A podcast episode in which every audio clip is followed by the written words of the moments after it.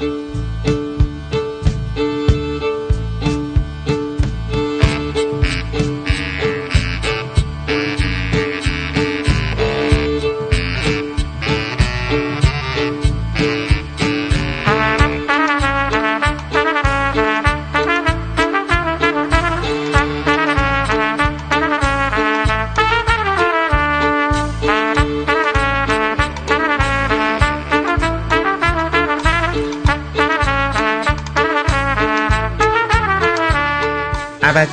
یک روز پادکست شماره 153 ایام همسنگی با استاد دلنواز از سوت دلان تا دلشدگان. همگامی با علی حاتمی به روایت احمد بخشی. این برنامه سوت دلان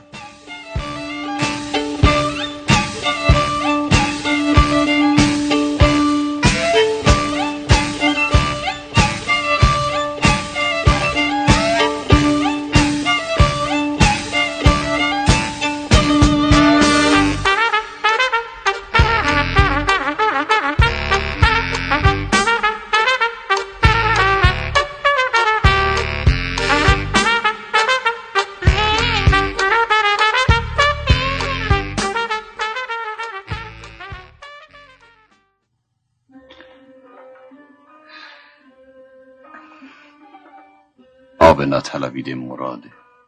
مراد که خودتونین. حبیب عالم. جاتون راحته. سر شب که میام جاتون پهن کنم. در آره میبندم. پرده آره میندازم. میام زیر لافتون. اما تنهایی جونم یخ می‌کنه. جون زنا تابستونام خنکه. اما جون مردا زمستونام داغه. کوچک که بودم دم صبح می‌رفتم تو جوی آقام. میسریدم زیر لافشون.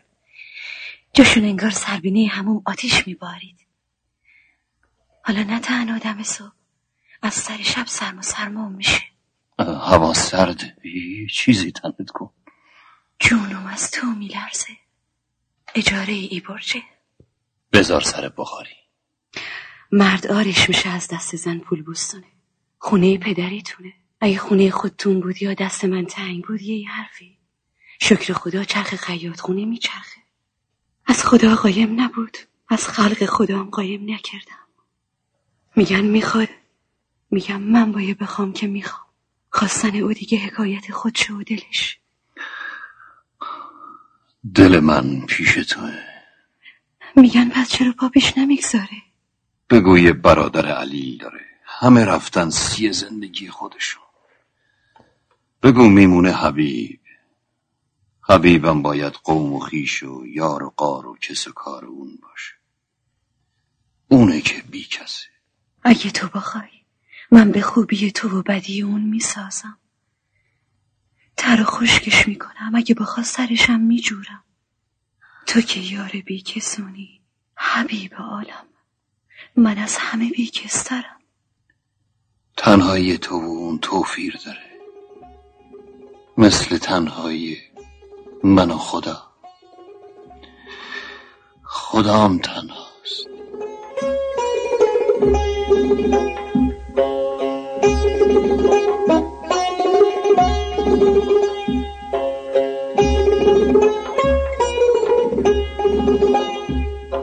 سلام. من حامد صرافی زاده هستم و خورسندم که شما پادکست ابدیت و یک روز رو برای شنیدن انتخاب کردید. اگر فراموش نکرده باشید من در معرفی برنامه 144 ابدیت و یک روز توضیح داده بودم که در حال ضبط مجموع گفتگوهایی با احمد بخشی دوست صمیمی و دستیار زندیاد علی حاتمی و مدیر برنامه ریزی آثار ایشون از سوتدلان تا آخرین ساخته ناتمامش جهان پهلوان تختی بودیم. که فوت آقای محمد رضا شجریان موجب شد تا ما برنامه مربوط به دلشدگان رو زودتر از موعد خودش برای شما پخش کنیم. به هر صورت بعد از کمی وقفه حالا فرصت فراهم شده تا شما شنونده اولین گفتگوی ما با آقای احمد بخشی درباره سوت دلان باشید. من در این برنامه با همراهی آقای حمیدرضا حاجی حسینی سعی کردیم تا اونجایی که ذهنمون یاری می‌کرد نکات بیشماری رو با آقای احمد بخشی در میون بذاریم و از ایشون بخوایم تا برای ما درباره اونها توضیحات خودشون رو مطرح کنند و حالا امیدوارم شما هم بعد از شنیدن این برنامه اگر احیانا نکته ای به ذهنتون رسید یا احساس کردید چیزی از ذهن ما دور مونده به ما اطلاع بدین تا در فرصتی که همچنان باقی است بتونیم اونها رو با آقای احمد بخشی در میون بذاریم و در برنامه های بعدی از ایشون بخوایم درباره اونها توضیحاتشون رو بیان کنند. بر حال این شما و صحبت های آقای احمد بخشی درباره فیلم سوت دلا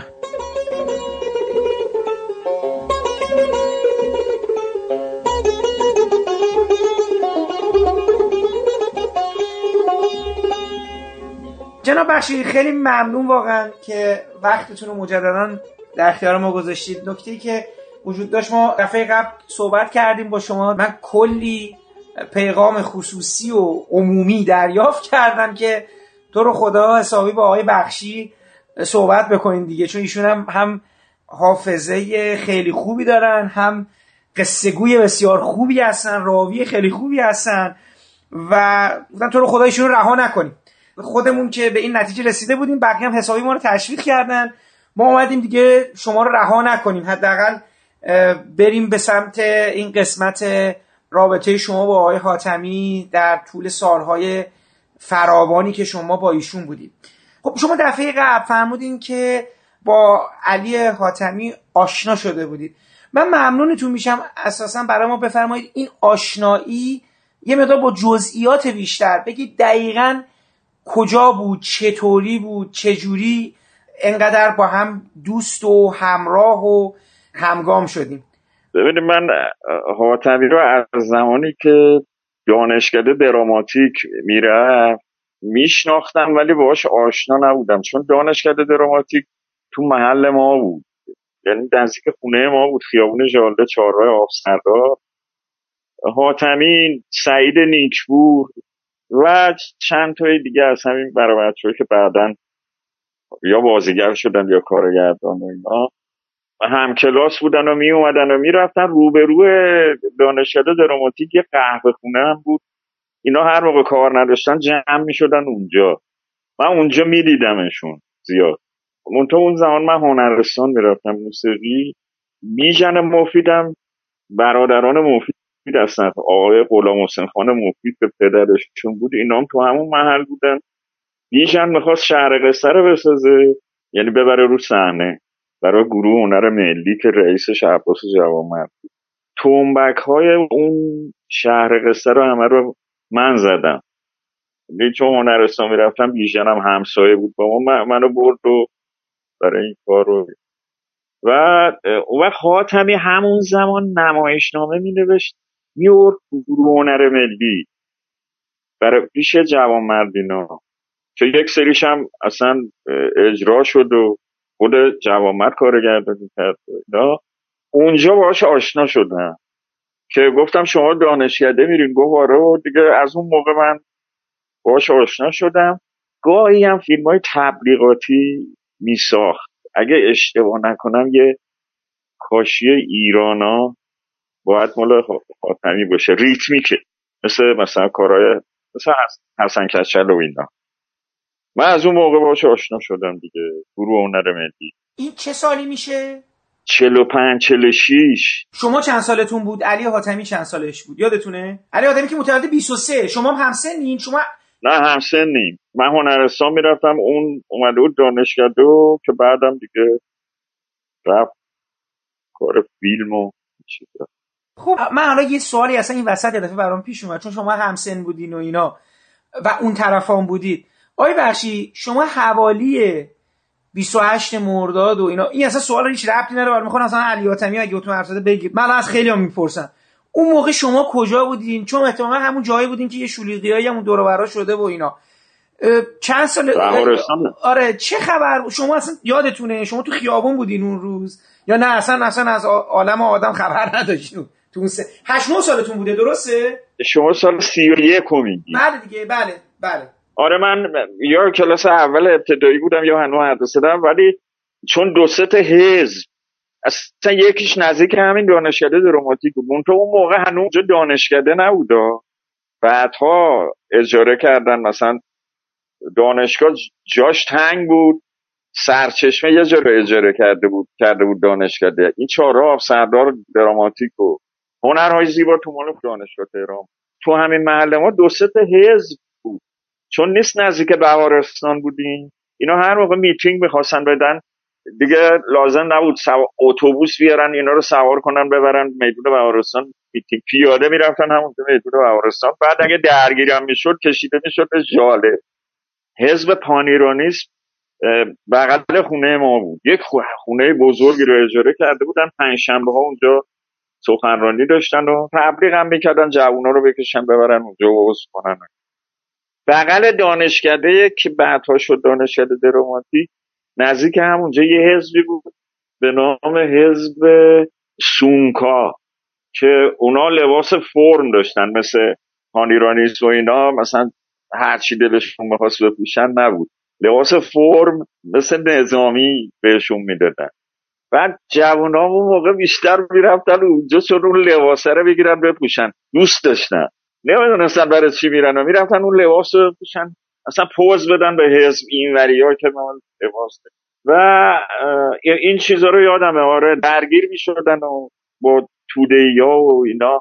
و کشیده می‌شد به خیابون جاله دیگه تیر و تیر اندازی وقتی می‌شد تو بهارستان. فرار می‌کردن یه سری طرف دروازه شمرون یه طرف یه سری طرف سرچشمه یه سری هم میومدن جاله که حالا شهداست اسمش. این چیزها رو من یادمه. بعد 28 مردادم که خب شعبون و نمی‌دونم اینا از دو بعد از ظهر یه راه افتادن. تا دو بعد از ظهرش زنده بود مصدق و از این چیزا بود. بعد دو به بعد یه دفعه اونا اومدن که جاوید چا از این چیزا می‌گفت. و کودتای زاهدی.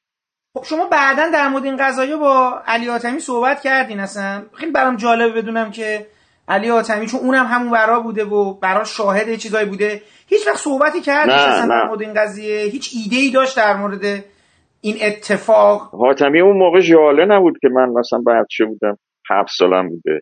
حاتمی مونیریه بود نمی‌دونم از این چیزا چرا. ولی اون بیشتر چیزهایی که می‌دونست و خونده بود.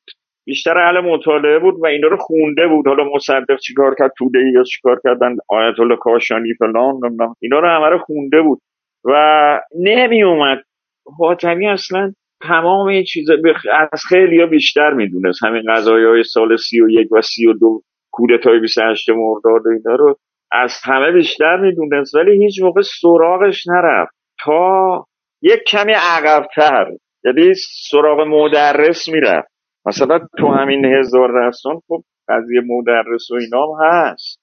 ولی هست شد دیگه دیگه کوتاه کردن و پخش بشه. می‌خوام بگم مثلا من این سوال برای این پرسیدم از شما که تو همون بخش هزار دستان که تظاهرات میشه و اینا کلا و اصلا خود شخصیت شعبان داره کاملا از تو دل یعنی همونجوری که حالا دفعه قبلم صحبت کردیم یه جور ملغمه است یه جور ترکیبی از یه مجموعه ای از شخصیت ها و اتفاقا و وقایع و حالا رویدادهای مهم مقاطع مختلف تاریخ ایران معاصر هست که خب اینا همه رو تو هزار دستان اوورده بود.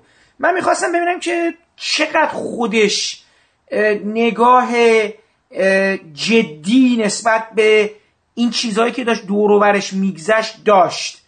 میگم حالا خودش گفته بود من تو حالا هوای قاجار و اینا بیشتر سیر می‌کنم و اینا. حالا توی گفته گفته بود. ولی می‌خوام اصلا واقعا چقدر تو دنیای امروز و موضوعهای دوروبرش زیست می‌کرد. ببینید در هزار رسنان حتی از اون موقع که می نوشت بعد رفتیم طرف ساخت. اون موقع هم که می ساخت اصلا صحبت شعبون جعفری و نمی‌دونم این چیزا نبود. این شخصیت شعبون اصفهانی رو میگم تو کتابام نیست. اصلا تو همچین چیزی تو کمیته مجازات نیست. اینو برداشت اضافه کرد. اینو آوردش قاطی اون ابوالفت و نمی‌دونم. تازه خیلی هاشون نیستن تو هزار دستان. اصلا من اینو نوشتم و فیلمنامش هم دارم. انجمن مجازات. چرا ابوالفت هست؟ تو تاریخ اون بار براتون گفتم اون خوشنویس و با اون کسی که تیرش خطا نمی‌رفته. ولی آدم همچین بی سوادی بوده و اینا. این دوتا رو حاتمی یکی کرده. مثلا میرزا رضا خوشنویس یا کلهور یا هر از اینا بودن اینو با اون کریم دوادگر یکیش کرد. در شروع کارمون هم ما کریم دوادگر داشتیم. ولی ایراد گرفتن گفتن که این بابا تروریست چرا اسمش کریمه؟ کریم اسم خداست این اسم بردیم ما برداشتیم مثلا شد رضا توفنگچی اصلا همچین چیزی در هیچ کتابی در تاریخ کمیته مجازات انجمن مجازات هیچ کدومشون همچنان نمونه یه میگن خوشنویسه بوده که اعلامیه هاشو می نوشته با خط توش یه کریم دوادگر بوده که اونم عضو کمیته نبوده. اینا دنبال یکی میگشتن که تیرش خطا نره. این کریم دوادگرم یه بار مثل پشت مسجد سپه سالار همون نزدیک به بوارستان اونجاها اگه اشتباه نکنم حالا داریم قصه خودمون دور میشیم. یه تیراندازی کرده بوده مثل اینکه به نوری اون که دعایش زدن. واقع شده تیرش هم خطا میره و اونم خب بعد ولی تیرانداز خوبی بوده. استخدامش می‌کنن. اصلا مای فلان قد بهش بدن. از بعد به کمیته مجازات اینا چهار پنج نفرن. یکی علی اکبرخان عراقیه این خوشنویسه ابوالفته که سرهنگ قزاقه و حالا توهین کرده به رضا شاه زدش سرهنگ اخراجی قزاقه اینم میاد قاطی اینا. اینا چهار پنج نفرن. کمیته رو مثلا تشکیل میدن. میگن ما باید یه جا شروع کنیم. بیایم مردم مشکل نون دارن. اول بریم سراغ رئیس انبار قله. که میرن سراغ اسمال خان قله. حالا یک دنبال یکی میگشتن کریم دوادگرم پیدا می‌کنن و یه مبلغی بهش میدن. اونم با چهار پنج نفر از آدماش. اینا میان میرن دم انبار قله. ما گذاشته بودیم طرف تو شب تو سقا خونه میخوابه. صبح که کالسکه اسمال خان می‌خواد از اونجا رد شه ترورش می‌کنه. ولی در اصل میان با آدماش میرن دم انبار قلعه میشینن یک بعد از اسمال خان با کالسکه از در انبار قلعه میاد بیرون می‌زنن. همشون هم مست بودن مشروب بود. اسمال خان اونجا می‌زنن. ولی خب برای ما مشکل بود دیگه. مثلا باید حتما می اومدیم تو اون دکور و اینا انبار قلعه رو حالا بریم بساز شد اوور تو اون خونه و ابوالفت هم نقش داره که میاد ببینه زده یا نه. اینا پول مفت به کسی نمی‌دادن. یعنی پول می‌دادن. خودشون هم همون نزدیکا شاهد بودن که طرف مرد یا نمو بعد اون بابا آدمی بوده که شب می‌رفته معشوب بخورد و اینا همه چی رو می‌گفته. برای اونایی که تو اون می‌خونه بودن و حالا آکاووس رو نشون می‌خونه آکاووس میشسته گفته که آره امرو ما این کارو کردیم من این کارو کردم.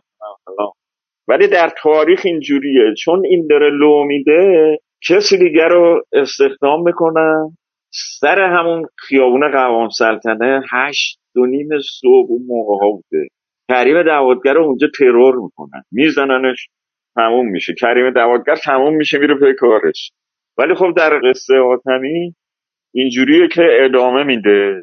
حالا نفره بعد تینو سلطنه مثلا سردبیر روزنامه عصر جدید مثلا تو تکیه لباس زنونه میپوشه.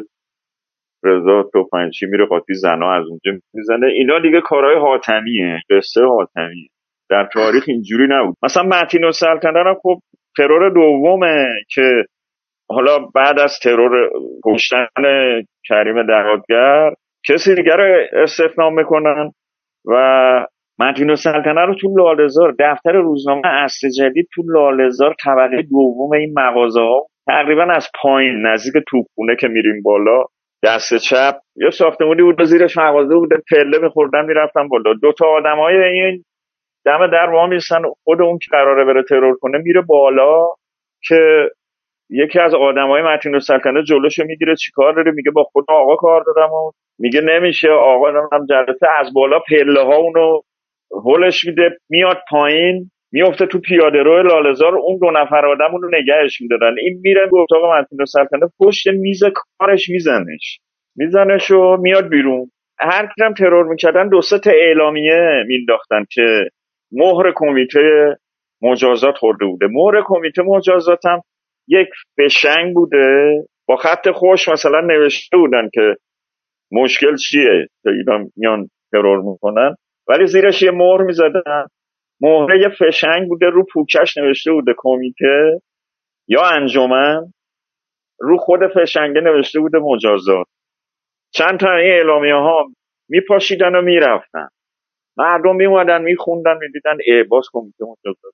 و اینجا متین و سلطنه رو می‌زنن. وگرنه تکیه و لباس زنونه بپوشه بره تو تکیه بشینه و اینا فیلمنامه آتمیه. و حالا البته من فکر می‌کنم حتی میگم از این جهتی که شما میفرمایید من حتی میگم که کل این چیزایی که حاتمی توی هزار دستان اوورد یک برایندی از خیلی اتفاقای دیگه هم بوده. مثلا دارم میگم حتی این تروری که شما دارید میگید مال متین و سلطنه توی لالزار خب دهقان رو هم فکر احمد دهقان رو هم در لالزار همینجوری ترور کردن. یعنی اونم روزنامه نگاری بود دیگه. روزنامه تهران مصور رو اگه درست خاطرم باشه آقای دهقان که اون خیابونم اون کوچه کنار همونجا هم به اسم ایشونه همینجوری ترور می‌کنن. یا من داشتم مثلا به چیز فکر می‌کردم حالا گفتم خدمتون کل اون شورش نان و اینا و رفتاری که شعبون خان به عنوان یک فرد جاهل آشوب کننده مردم رو تحریک می‌کنه. اصلا اونجا رو به هم می‌زنه توی دوران معاصر. خب قطعا با اسمی که انتخاب کرده بدون شک داره به شعبان جعفری اشاره می‌کنه. و حالا خود هزار دستان که فکر می‌کنم می‌گفتن یه گوشه چشم فروغی هم داشته اگه درست یادم باشه. و کلا میگم این حالا هم که شما گفتید وقتی کمیته مجازات رو یه ترکیبی از کلی آدم متفاوت کرده. پس به نظرم مثلا کلا می‌خواست تاریخ معاصر ایران رو به یه نحوی توی قصهش حالا به سبک خودش بیاره همواره. برای همین ازتون پرسیدن با شما اساسا در مورد شخصیت مصدق ملیگراها اون فضا صحبتی داشت نظری با شما مطرح کرده بود حالا به صورت خصوصی و اینا یا نه؟ اصلا و ابدا یعنی چی حرف نمی‌زد؟ یا اصلا حالا با شما حرف نمی‌زد؟ این حالا این خودش نکته ایه در مورد مسائل سیاسی. ببینین اصلا همچی فکری اون موقع نمی‌کرده. ولی این صحنه ها همیشه شبیه در میاد. حتی با فیلم های خارجی.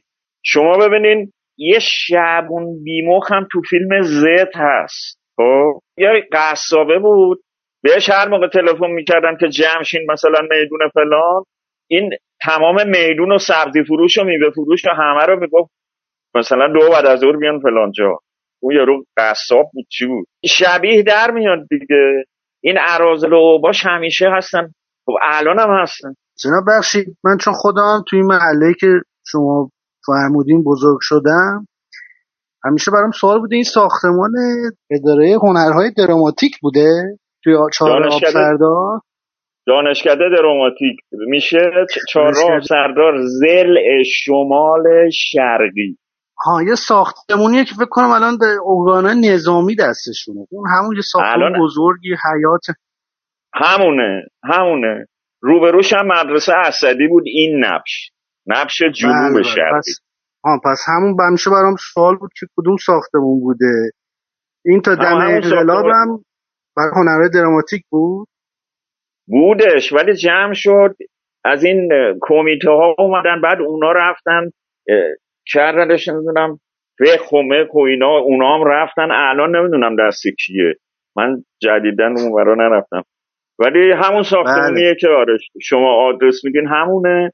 و رئیسش هم اون موقع دکتر فروغ بود. معاونش هم آقای قریشی خدا بیامرز بود که زود فوت کرد. شوهر اول خانم شیخی جمیله شیخی. بعد اون وقت آقای پسیان شوهر دومشونه که آتیلا اینا بچه اون. اینا سالها رئیس و معاون اونجا بودن. یه خاطره محسود کیمیایی میگه که با بهمن مفید آشنا شدن توی قهوه خونه اونجا تگویی و قیصر رو می‌کرده. این قهوه خونه که شما میفرمایین که روبروی دانشکده هنر دراماتیکه پاتوق بوده همین قهوه خونه است؟ که همه جمع شدن اونجا؟ ببینین روبرو روبرو نبوده. یک کمی به طرف میدون ژالده میدون شهدا. قهوه خونه اونجا بود اینا جمع شدن اونجا. بهمن مفید هم همون محل بود. اصلا همسایه بود با ما. کشاورزم همینجور. اینا همه تو اون محل بودن و هر موقع کار نداشتن جمع می شدن. تو اون قهوه خونه قهوه خونه هم من اتفاقا سر فوت آقای کشاورز یه مصاحبه با روزنامه ایران داشتم.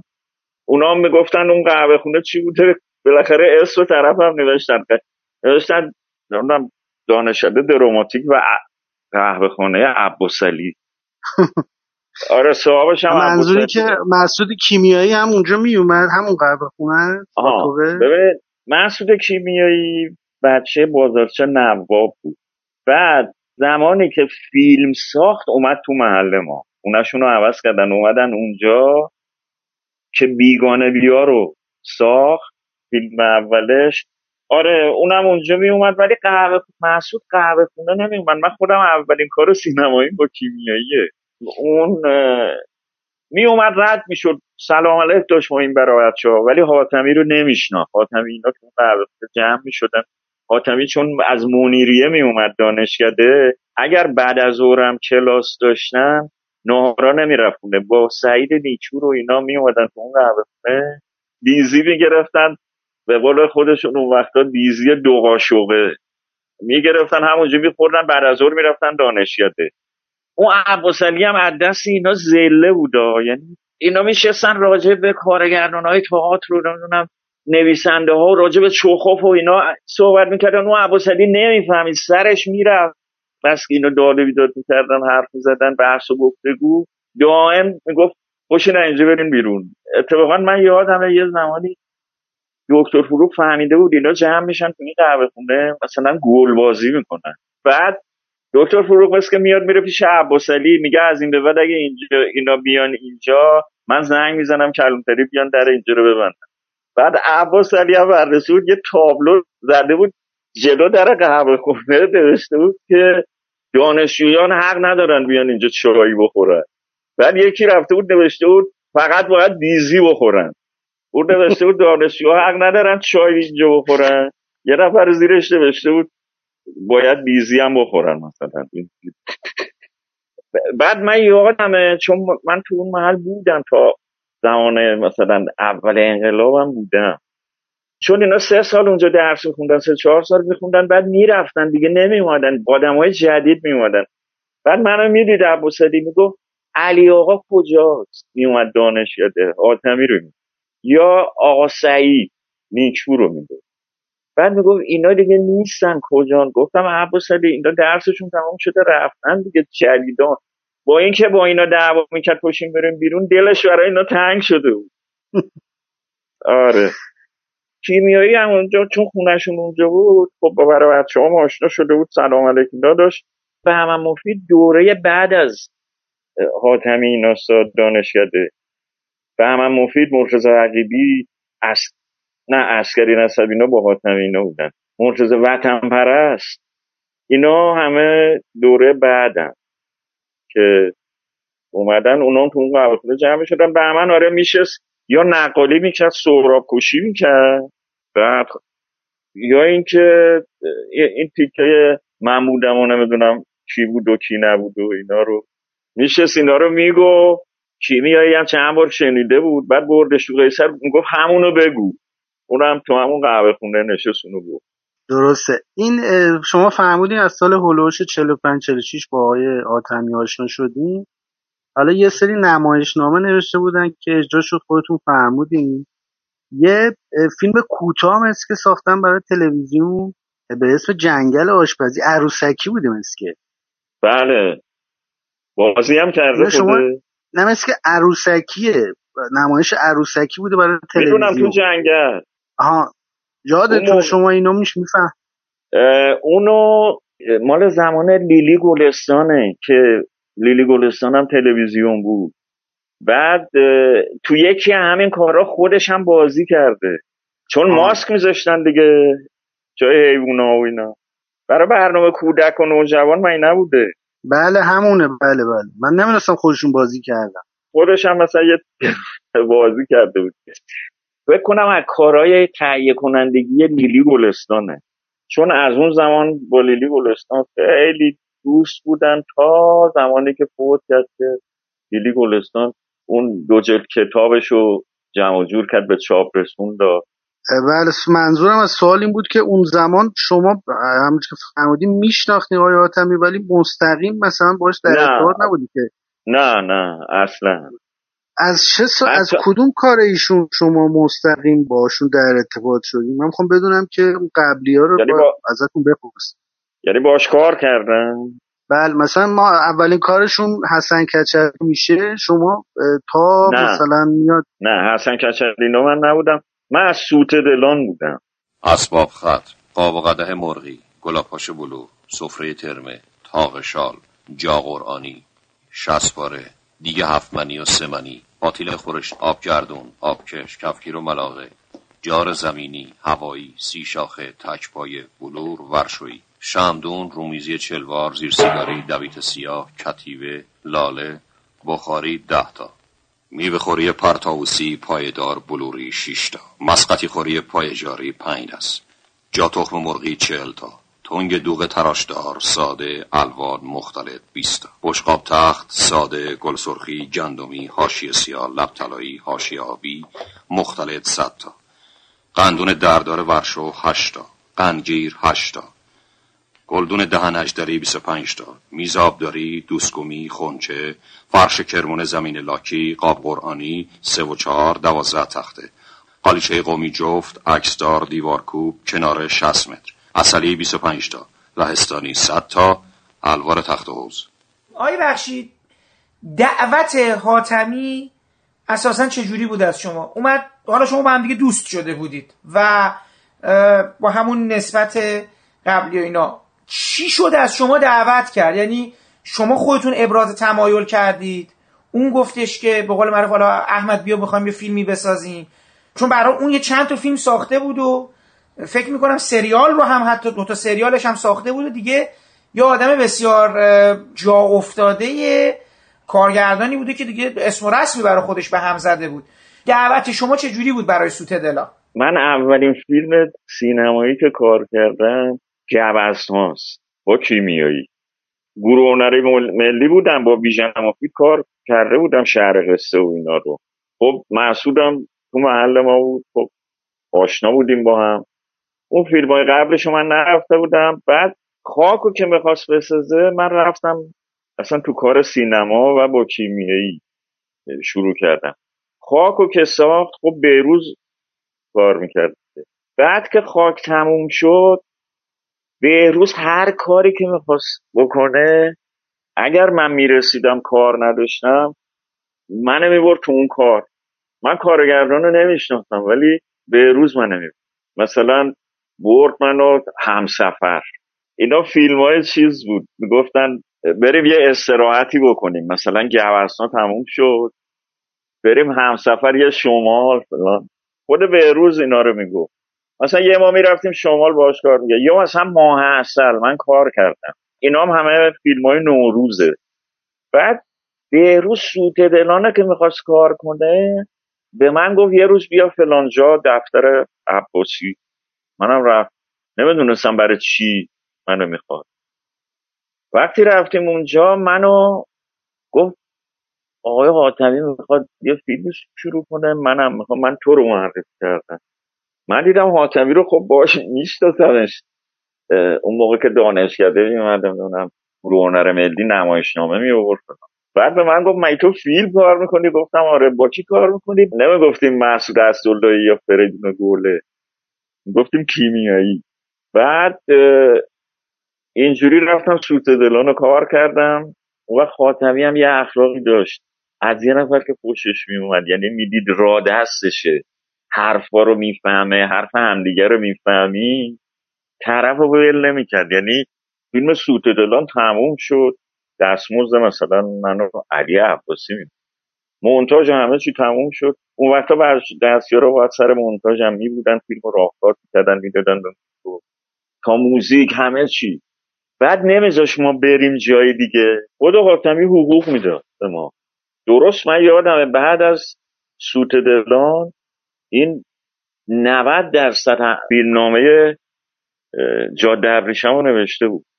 جاده ابریشم همون هزار دستانه ها.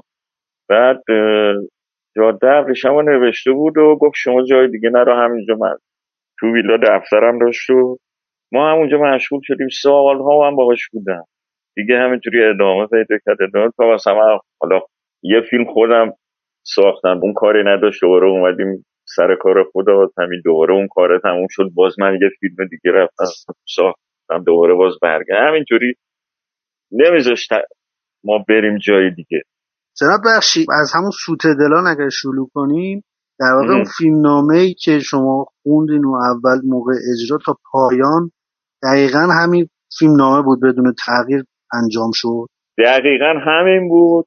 منتها زیاد بود. حاتمی تو نوشتن time نمی‌گرفت همینطوری می نوشت می نوشت می نوشت می نوشت مثل دل شدگانم همینجوری شد.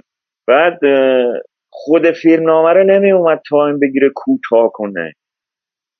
کل فیلم نامه رو می‌گرفت بعد می‌رفتن میشستن رو میز مونتاژ اونجا کوتاه می‌کردن. دقیقا همون فیلم نامه رو. مثلا صحنه سینما خیلی بیشتر از این بود. صحنه های شهراب داشلو و بهروز تو اون خونه بیشتر از این بود. دیگه اکبر مشکین اون داروخانه چیه؟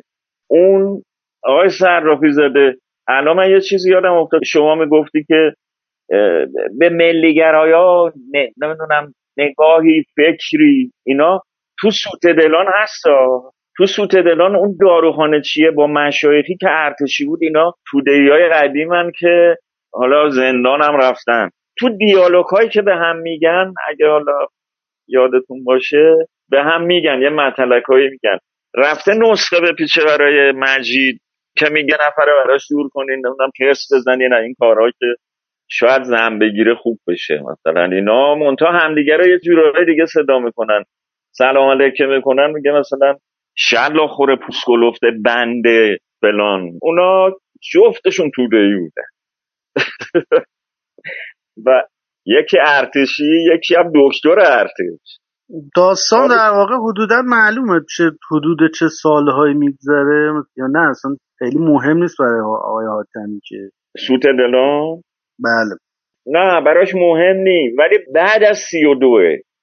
ببین سی و دو حالا زمان زاهدی که کودتا 28 مرداد تموم شده اینا و بعد اومدن سازمان امنیتی و فلان بختی ها شروع کرد یعنی اول نظامی ها رو گرفتن که اعدام کردن. یکیش همین چیز بود. اتفاقا کار فیلم می‌کرد. بیژن جزنی. ببینین او... توده رو وقتی گرفتن اول نظامی ها رو اعدام کردن. بعد بیژن جزنی شریک پرویز خان دیگه. شریک بودن. اینا تبلیغ فیلم رو داشتن. کارهای تبلیغاتی می‌کردن. بعد تبلیغ فیلم تبدیل شد به پخش ایران که این پرویز خان هنوز اون ساختمون رو داره. من گاهی میبینمش میاد خانه سینما. هنوز که هنوزه به خونواده به نوه های بیژن جزنی سهم چون شریک بوده اینجا سهمشو نمیده پرویز خان یهودیه. پرویز خان یاشارایی. آها پر... شما هارون یاش... یشایایی رو دارید میگین دیگه؟ پخش ایران دیگه مال اونه. پخش ایران مال اینا بود تهیه آره. کننده هامون اول- و ناخدا خورشید و اینا دیگه. نا... ناخدا خورشید و اینا. آره. اجاره نشینا. این پخش ایران الان هنوز ساختمون پرویز خان داره. بهار سمیه. اونجاست. ولی قبلا تو شاه بودن جمهوری. تبلی فیلم بود. شما نمی‌دونم یادته یا نه سینما قبل از انقلاب که می‌رفت یه رو تبلیغات می‌داد اول. بعد تمام تبلیغات اول می نوشت که تبلیغ فیلم تقدیم می‌کنن این تبلیغ فیلم بنیان گذارش ویژن جزنی بود. اینا هم شرکا بودن پرویز خان علی عباسی هم یه ده درصدی داشت. بعد دیگه ببینین استاد تبلیغات بود. بیژن جزنی استادا این پرویز خان اینا همه چی رو از اون یاد گرفتن. اون حالا اعدام خدا بیامرزش اعدامش کردن و اون وقت دو تا همین شریک های جزنی یکی کلانتری یکی آقای فیجانی. این دوتا شریک بودن اینا جدا شدن اومدن نزدیک همون پرویز خان مگه استودیو فیلم ساز رو باز کردن. لابراتوار رو همه چی داشت استودیو فیلم سازم خیلی فعال بود. فعالتر از بدی بود. استودیو بدی. و هنوز هم هستن. یکیشون فوت کرد. این کلانتر اینا هم شریک بودن. اینا همهشون رو گرفتن. پرویز خان هم گرفتن. پرویز خان نوجوان بوده. همهشون رو گرفتن رفتن زندان.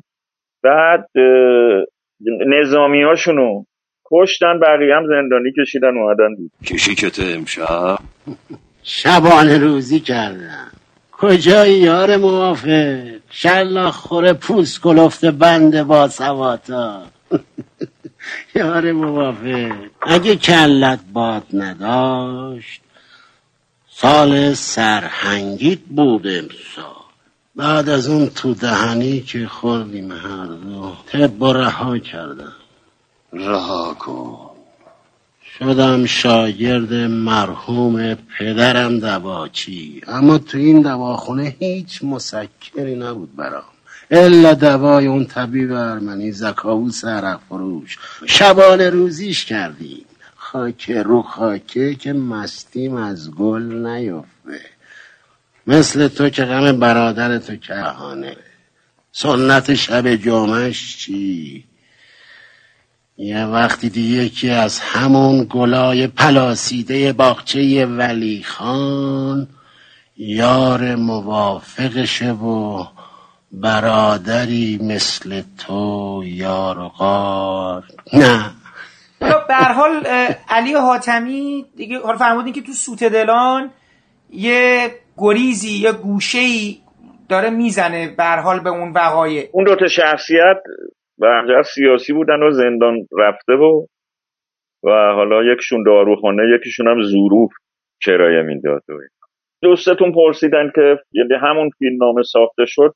همون فیلم نامه ساخته شد فقط حاتمی همیشه مشکلی که داشتیم. فیلم زیاد در می اومد تایمش می‌رفت بالا و سر مونتاژ کوتاه می‌کرد. ببینید آقای بخشی حالا که فرمودید که این فیلم نامه طولانی می‌شد حالا فیلم نامه همونه ولی کوتاه شده من می‌خوام ببینم جدا از این خود این شخصیت ها یعنی برادرها به صورت مجزا مشایخی و سعید نیکبور و حالا رابطهشون با همسراشون اینها هم توی فیلم نامه ای که نوشته بود و حتی خود مادره که حالا جالبه من میگم حتی من فیلم رو که داشتم می‌دیدم این اواخر احساس کردم انگار امتدادش تا توی مادرم میاد.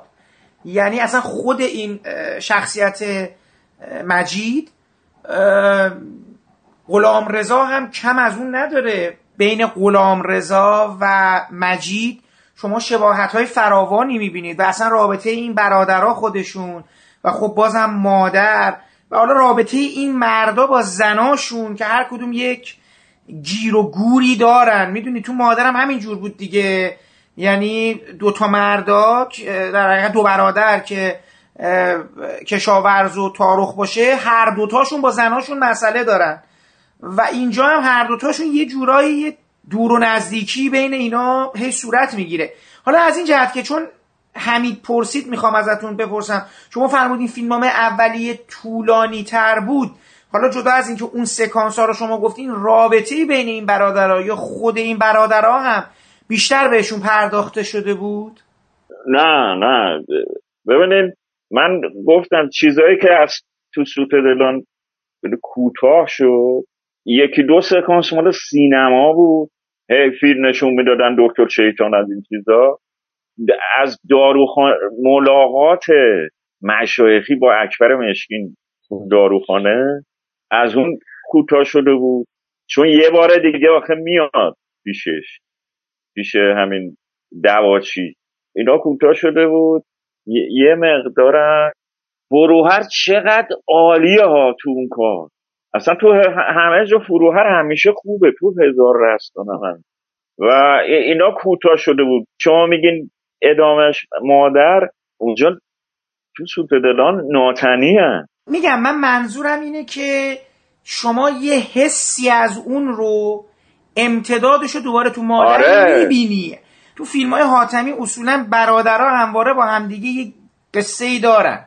یعنی برادرها و رف آخه دیگه تو توقی هم همینجوره. یکی اون تو یکی شوهر خواهرها. بله. آره شوهر خواهرام خوب نیستن. مثلا جبلی می اومد اونجا می‌دیدین چه بلایی سرش می آوردن میفرستدنش بره. میچزوندنش مخصوصا داره کشاورز. این قضیه مجید ظروفچی و اکبر عبدی تو مادر بیشتر کارهای حاتمی یکی از شخصیت های خود عقب افتاده. آره یه شیرین عقلی داره. اتفاقا می‌خواستم اینو بگم. به این مدل آدما علاقه داشت مثل اینکه اینا رو بیاره تو فیلماش. خب حالا من براتون میگم. حاتمی مادرش زود فوت کرد. پدرش هم حروفچین چاپخونه بود. حاتمی هم هنوز ازدواج نکرده بود که گاهی می‌رفت خونه یه ما نمی‌رفت. با دوستاش جدا زندگی می‌کرد. مجردی و اینا. فقط یه, خواهر کوچیک داشت این پیش بابا مونده بود. این از کلاس دوم سوم ابتدایی که مادرش فوت کرد این عقب افتاد. اصلا حالش بد شد و حالا دکتر بیمارستان همه کارا رو کردن خوب نشدن. این پیش باباهه بود. هی هم روز به روز بزرگتر می‌شد و بزرگتر می‌شد. چند سال پیش دو سه بار گم شد. و بار آخر که گم شد دیگه پیدا نشد. این خواهر حاتمی ببخشید آقای بخش معذرت می‌خوام صحبتتون قطع کنم. شما فرمودین چند سال پیش گم شد. چند سال پیشه؟ یعنی اخیرا منظورتونه گم شدش و دیگه پیدا نشد؟ نه ببینید بعد انقلاب دو سه بار گم شد. حالش خیلی خوب بود. آشپز درجه یکم بود. پیش حاتمی زندگی می‌کرد. یه اتاق بهش داده بودن خودش. یه داروهاش اگه می‌خورد خوب خوب بود. مثلا اینا مهمون داشتن آشپزی می‌کرد درجه یک. ولی یه موقع یه دفعه می‌زد از خونه می‌رفت بیرون دیگه هم نمیومد بعد یه هفته روزنامه می نوید اسمشو میده عکسشو می‌دادن این برون و بعد می‌گفتن بیان پلیس گرفته شو بردن بردنش می‌گفتن دوره دو سه سالی بود بود بود.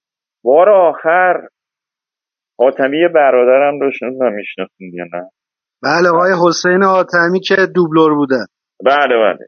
این بار آخر میگه می‌خوام برم دلم برای داداش حسین تنگ شده برم خونه اون میبرنش اونجا. اون حسین هم زیاد اینو تحویل نمی‌گیره خدا بیامون تا می‌رفت اونجا یه شب میبون یه کاری می‌کردن این برگرده بره خونه آتمی بعد رفت خونه حسین گم شد. بعد از ظهر میگه برم تو این پارک. یه دقیقه بشینم میره تو پارک بشینه دیگه هم نیومد دیگه هم نیومد که دیگه نیومد. حسین حاتمی هم یه سال بعدش بود.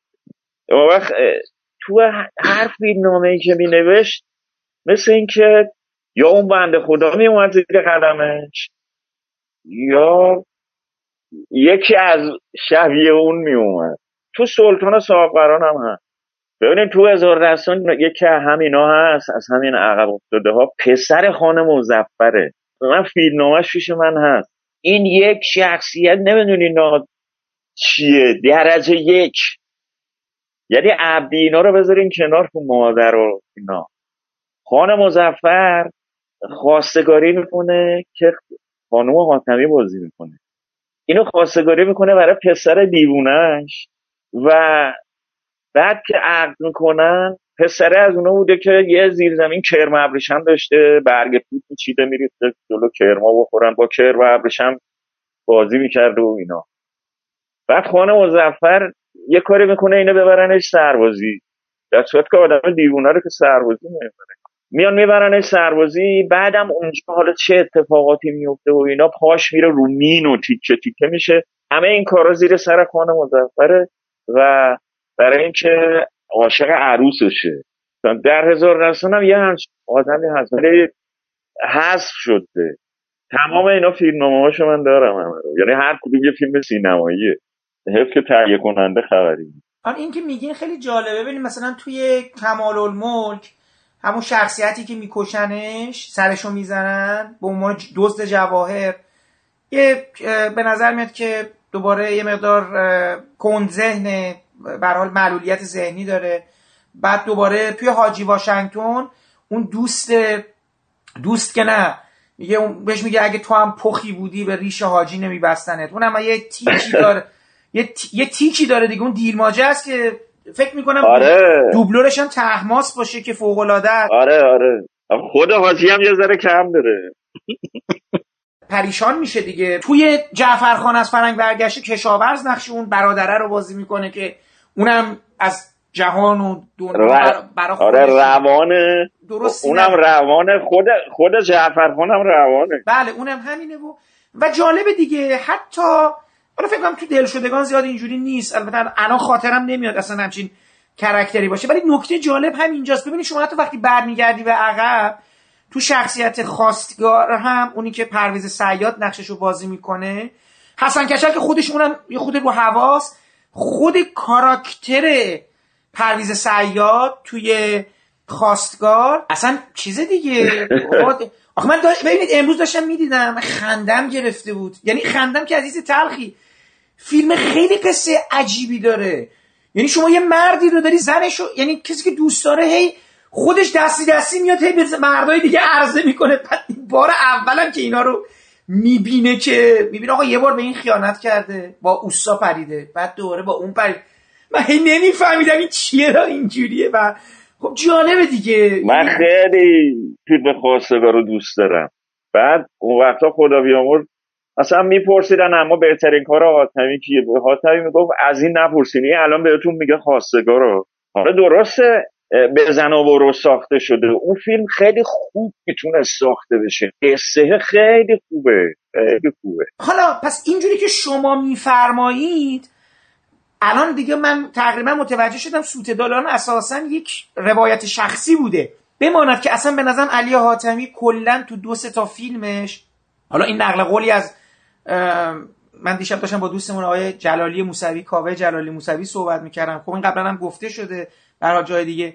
کمال الملک هم یه جوری حدیث نفس خودشه به عنوان یه هنرمند در رابطهش با سیاستمدارا و حکومت و سانسور و یعنی دوستم خیلی توضیح جالبی داشت می‌داد. می‌گفت که یه هنرمندی رو تصور کن که یه نگاهی داره به غرب ولی می‌خواد هنر ایرانی رو بروز بده. و خب این حکایت خود علی حاتمی هم هست. یعنی مردی که به سینما به عنوانی که حالا یک هنر بومی نیست از غرب میاد تو ایران ولی این داره تلاش می‌کنه که چگونه می‌شود از سینما برسی مثلا با یه ترکیبی از پرده خونی مثلا یا نقالی که شما می‌بینید دیگه حسن کچل اونجوری شروع میشه بابا شمل اونجوریه و اینو ترکیبش کنی با فضای ایران با فرهنگ ایران با آدمای ایرانی با روح ایرانی و برای درگیری دیگه. یعنی دور برات هم یه سری آدمن که نمی‌ذارن کاراتو بکنه. همش جلوتو می‌گیرن و این بر سانسور و اون بر سانسور توضیح میدارن که شما میگین کریم نباشه رضا باشه رضا نباشه هی سنگلاخ براش ایجاد می‌کنن. الان که دارید میگید می‌بینن که پس سوت دلانم این قصه عاشقانه تلخ از یه بچ و یه بچه دیگه رابطه بین این ستا برادر که با اینکه ناتنیان حالا که شما میگید مثلا برادر بزرگ زیاد خواهره رو تحویل نمی‌گرفته بعد یه خود چیز بوده دیگه. این خود به نظرم خودشو تقسیم کرده تکثیر کرده تو این قصه. دقیقا. من چند تا سوال در مورد سوته‌دلان داشتم. یکی در مورد casting ش من سوال داشتم که از همون ابتدا همین بازیگرا بودن انتخاب شد با یعنی با آقای حاتمی تعیین می‌کرد یا مشورت مثلا با آقای عباسی و هم casting از اول بود یا تغییر کرد؟ حاتمی از موقع که شروع می‌کرد فیلم نامه نویسه انتخابشو می‌کرد. من یادم سوت دلانه که مینوشت بیشتر من شبا پیشش بودم خونهشون بودم. به هم اونجا بود. مثلا دو تا سه تا سکانس نوشته بود. یه زنگ می‌زد بهروز میدوید میومد اینجا. اونم دوست داشت این کارو بکنه. بهروز انتخاب شده بود. آق داشلو هم همینجور شورا آق داشلو هم انتخاب شده فروهرم که همیشه اصلا از قبل اگه تو فیلمنامه هم را نده یه جوری باید براش پیدا کنه. یه چیزی بذاره فروهر حتی بیاد رد شه یه جا. هم بود مشایخی هم که تو همه کارا بوده. خیلی راحت بود. با مشایخی رو می‌دونید چرا تو همه کاراش داشت؟ شبیه باباش بود. از موقع که مشایخی موهاش سفید کرده بود. فیلمنامه که تموم می‌شده حالا برن تصویر کنن فلان هنرپیشهاش انتخاب کرده بود. عباسی اصلا دخالت نمی نه تو کارهای آتوی تهیه کننده اصلا. ببین زمانی تهیه کننده می اومد جلو. که با حاتمی کار کنه فیلمنامه رو خوشش اومده بود. می‌دونست با کی می‌خواد کار کنه.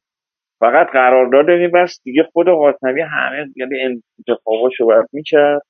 بعد میفرستاد پیش تهیه کننده می‌گفت برو قرارداد اصلا دخالت نمی‌کردن. اونم عباسی تو خیلی کارهای که ساخته دخالت کرده ولی کارهای حاتمی من تنگسی رو با نادری کار می‌کردم. حالا عباسی بود.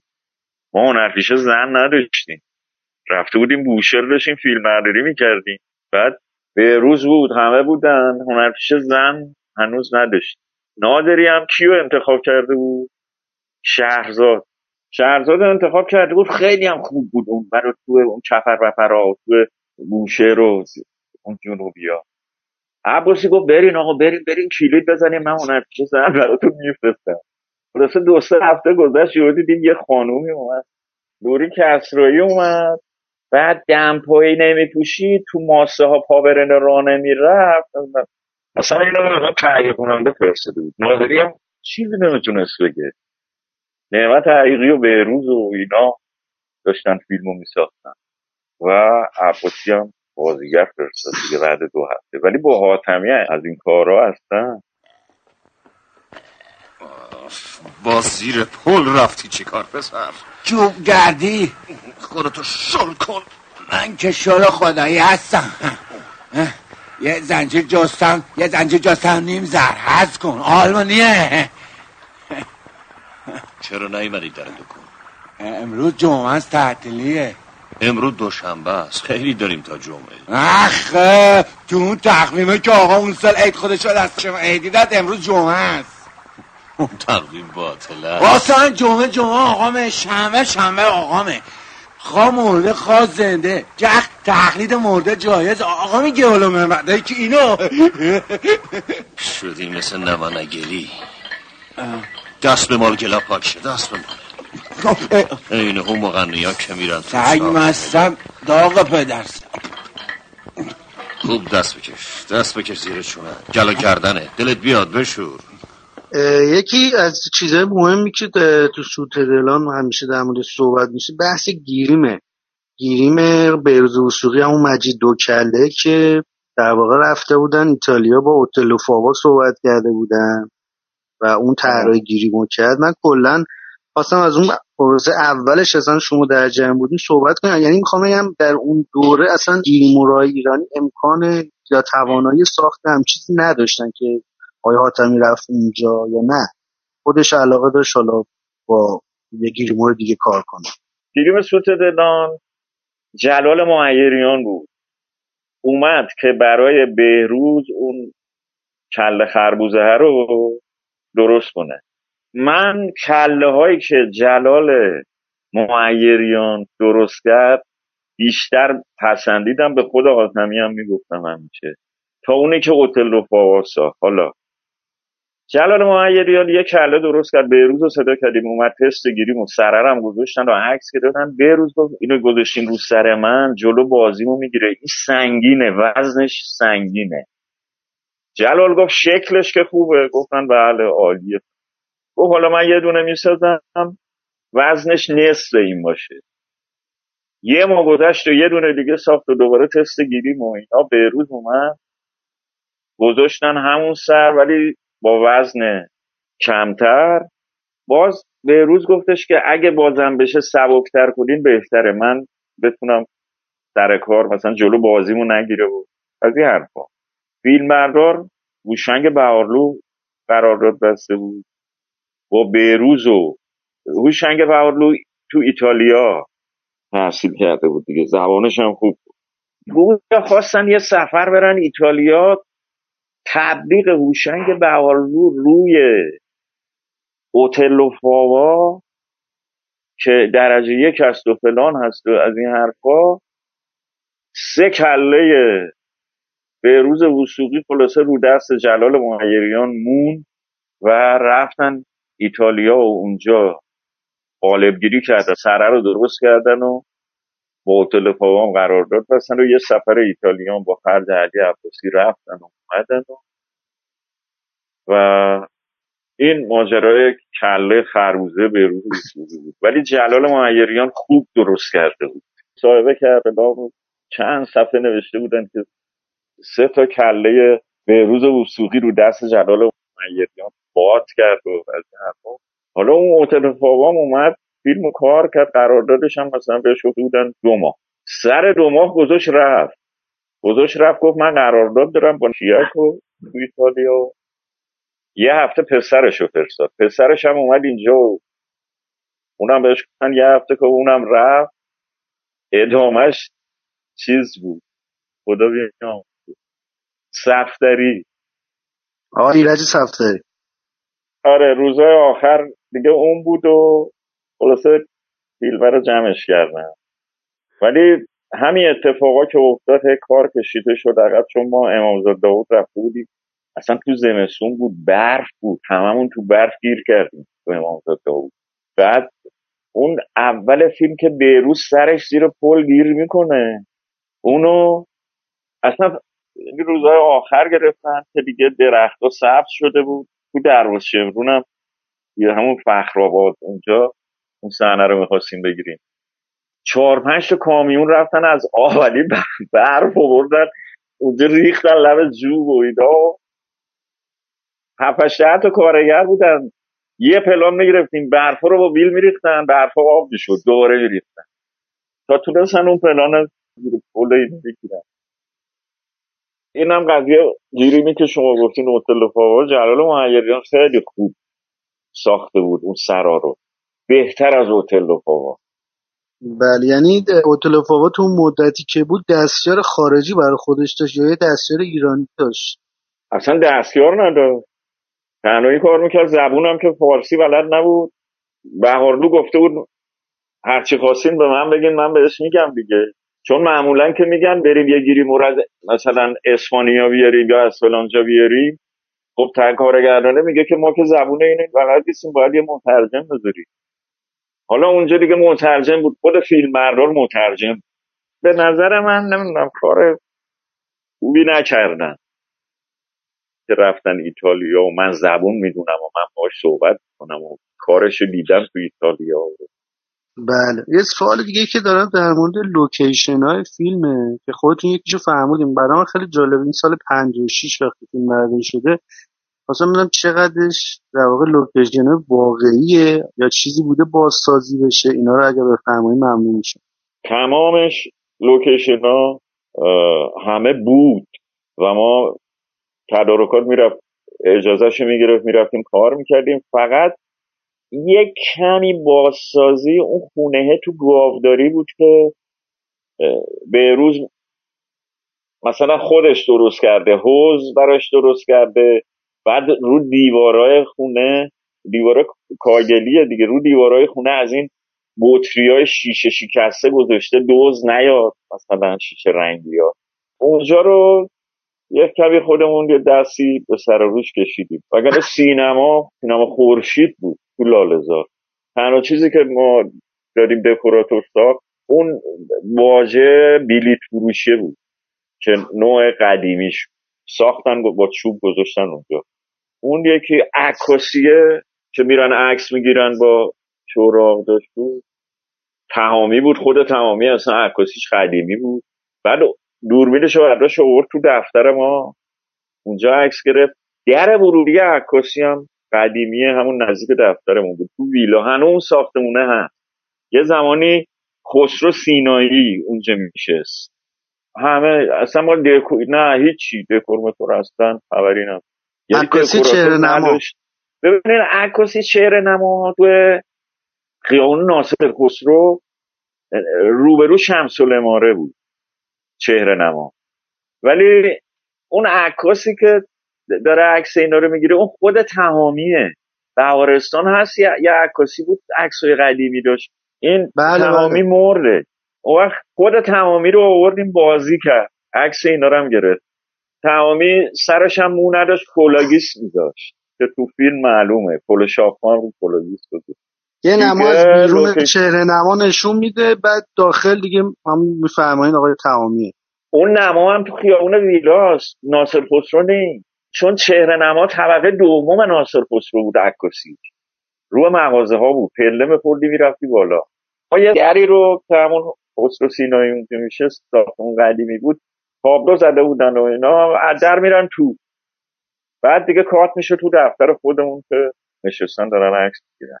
درست. لوکیشن های دیگه هم اگر فکر کنی یادتون خیلی جالبه برام. مثلا اون داروخونه یا همین ظروفچی مغازه. ظروفچی مغازه ظروفچی تو خود محل ما بود. من حاتمی رو بردم. چون اونم بلد بود اونجا رو دانشکده دراماتیک می‌رفت. بردمش پایین تر از تو خیابون عین دوله خیابون ایران. چهار راه تو ته قیاسی بود. ته تهش هم می‌رفت دولاب که حالا شما سمت چپ رو میگی شمالی. بله. حالا کاری نداری اه، یه تو خیابون عین دوله ایران کوچه روحی. اون کوچه روحی آب قنات ازش میومد بیرون. اونجا یه بقالی بود دو دهنه. من خودم اونجا دبیرستان ناصر خسرو می‌رفتم. یه. بعد روبرو دبیرستان هنوزم اون دبیرستانه هست. روبروش هنوز هم این مد- دوتا مغازه هست اگه برین اونجا. درای چوبی داره. اگه دراش رنگ نکرده باشه چون دراش رنگ قهوه‌ای بود رنگ چوب مثل مو تو فیلم دیدین دیگه چه رنگیه.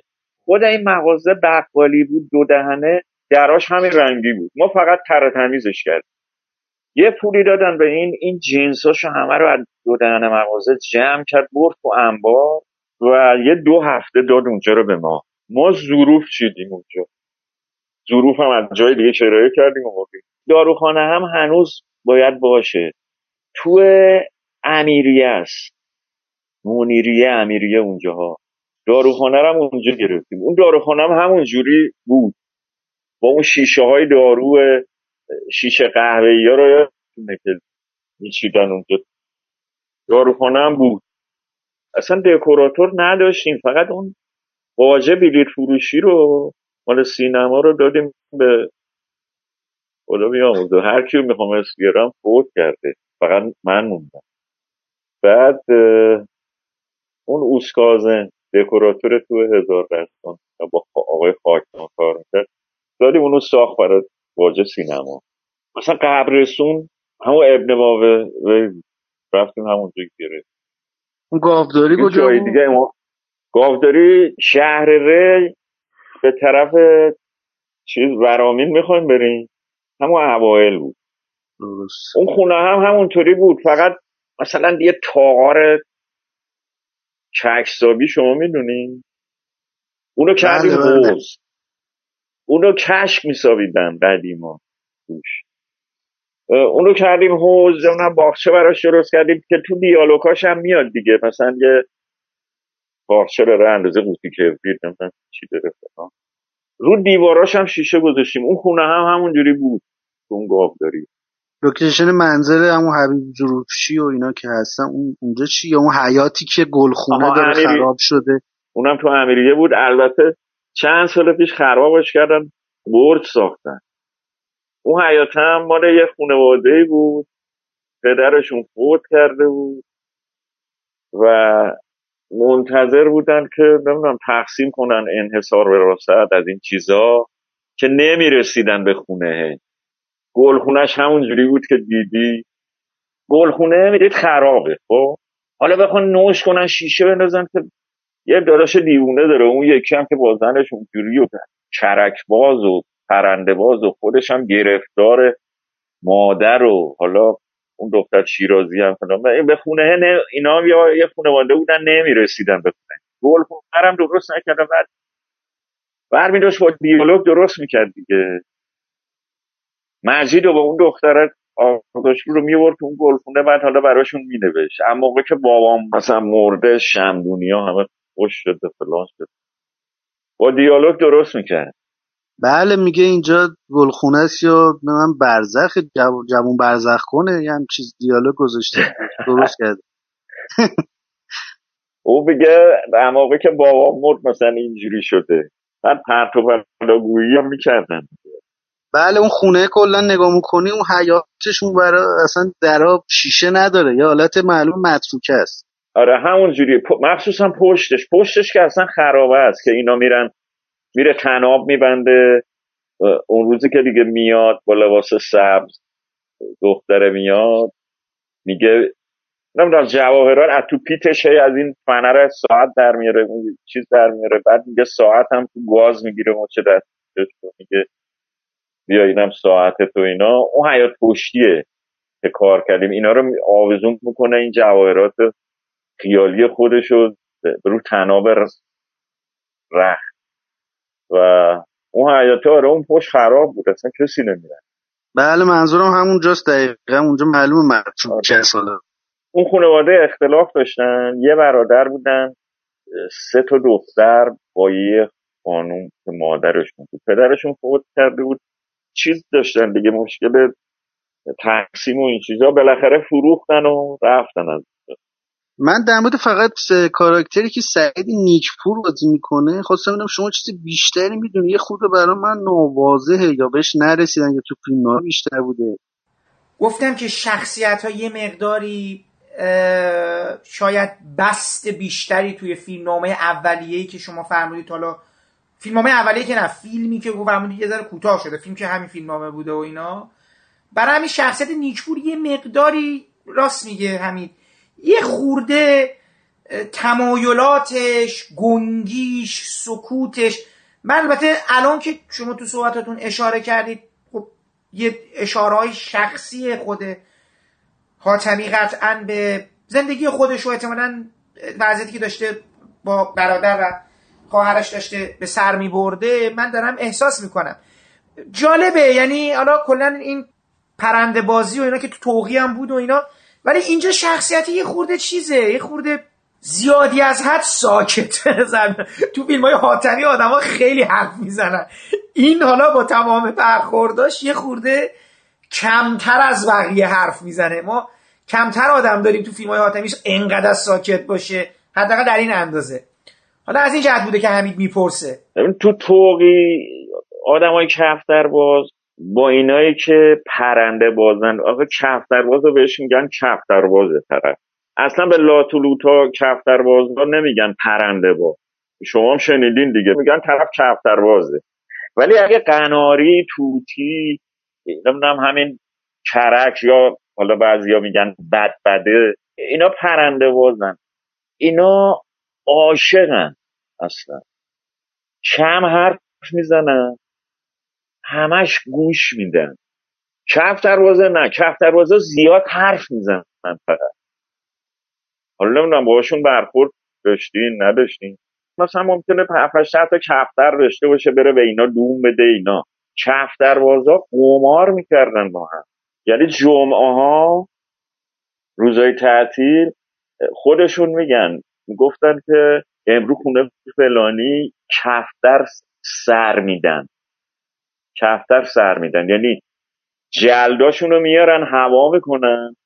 هر کدوم که دیر برگشتن اون برنده است. کبوتر هر کی دیر برگرده و بیشتر بپره اون برنده است و قمار کلونا پول زیاد میذاشتن و بازی می‌کردن سر کفتر رو اون پرنده بازا نه و اینا زیاد هم حرف می‌زنن. قمار باز اینا اصلا زیاد حرف می‌زنن. پرنده بازا حرف نمی‌زنن. یعنی فکر کن یه نفر دو تا قناری تو خونه داره. بعد عاشق دیگه. اصلا بهشون میگن عشقباز. بعد اینا عشقبازن. مثلا فکر کن خانوم خونه به شوهرش که دوتام قناری داره داره میگه راستی ببینم دیشب فلانجه بودی فلانی چی گفت؟ حالا این قرار فلانی چی گفت و برای خانومش تعریف کنه دیگه. ممکنه پنج دقیقه طول بکشه تعریفش. هم میگه آره گفتش که اگه فلانی رو دیدین بهش بگین همین موقع او قناریه می‌خونه خب؟ دیگه حرف نمی‌زنه. به خانومش میگه برو حالا نهار بیاره بعدم برات دیگه قناریه چون داره می‌خونه اصلا این لال لال لال میشه.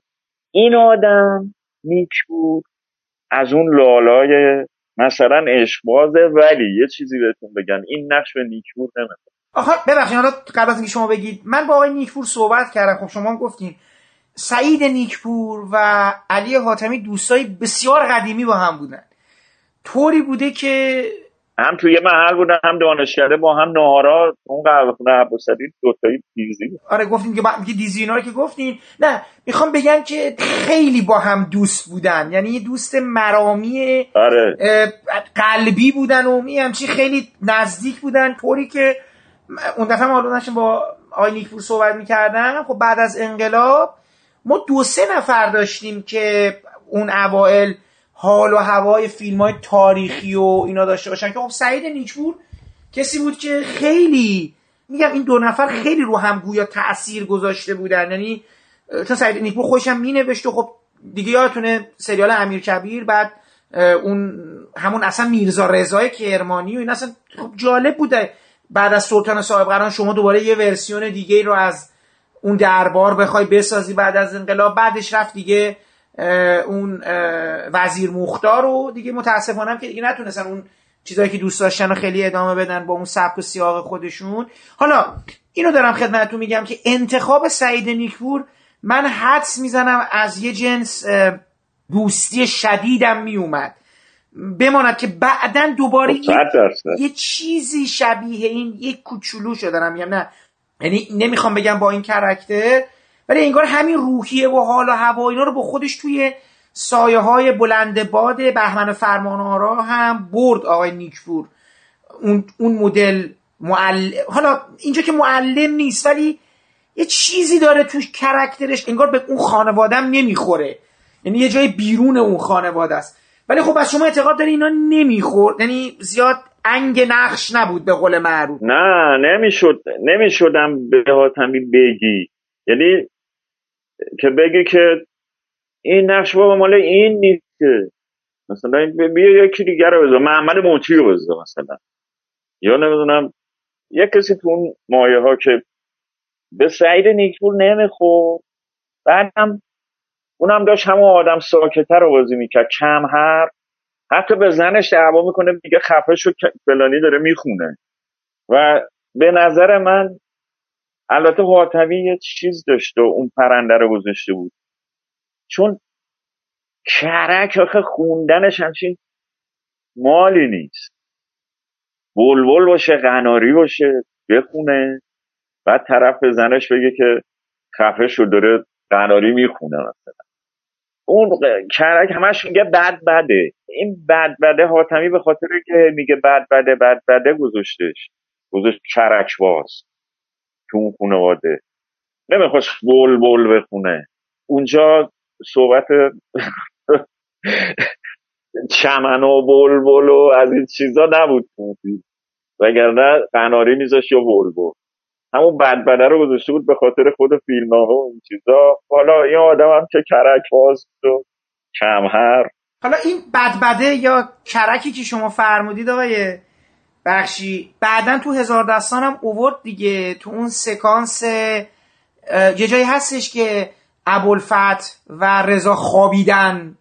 اولین جایی که با هم دیگه فکر می‌کنم اگه درست خاطرم باشه بعد از ماجرای ترور اسماعیل خان رئیس انبار غله است اصلا سریال با اون تموم میشه.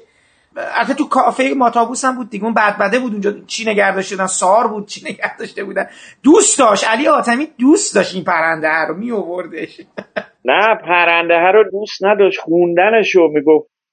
اصلا به صحنه می‌خوره. این همش داره میگه بد بده بد بده. فلان.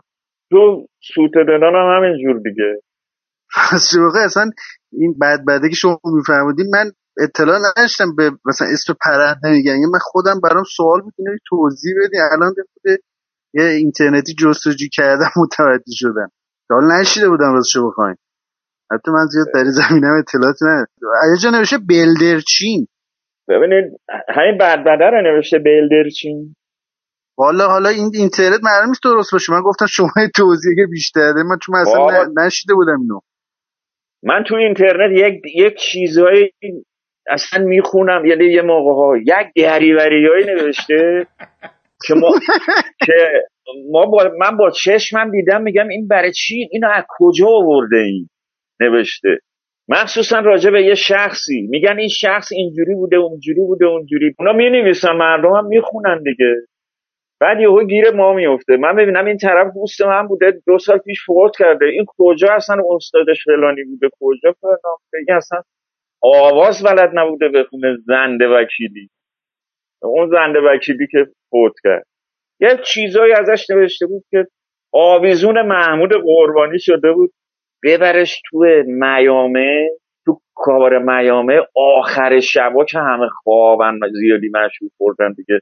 حالیشون آخر شبا نیم ساعت این بره بخونه. اونم ترانه عبدالوهاب شهیدی رو. اون لوریه. زندگی مندگی چی؟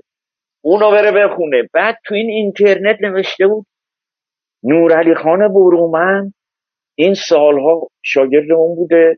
بعد نمی‌دونم با تار فرهنگ شریف اصلا هیچ نواری نداره این فرهنگ شریف با این تار زده بود.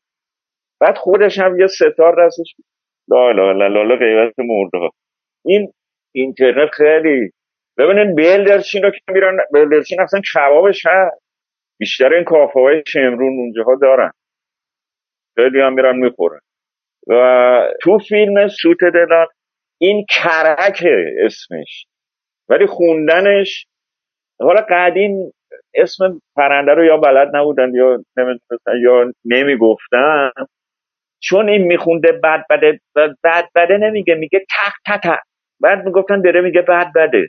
اینو تو خونه ها نگر نده اینا یه اتفاقی میفته یا مثل حاتمی تو توقی میگه توقی بدیوم نبی بندازینش بیرون.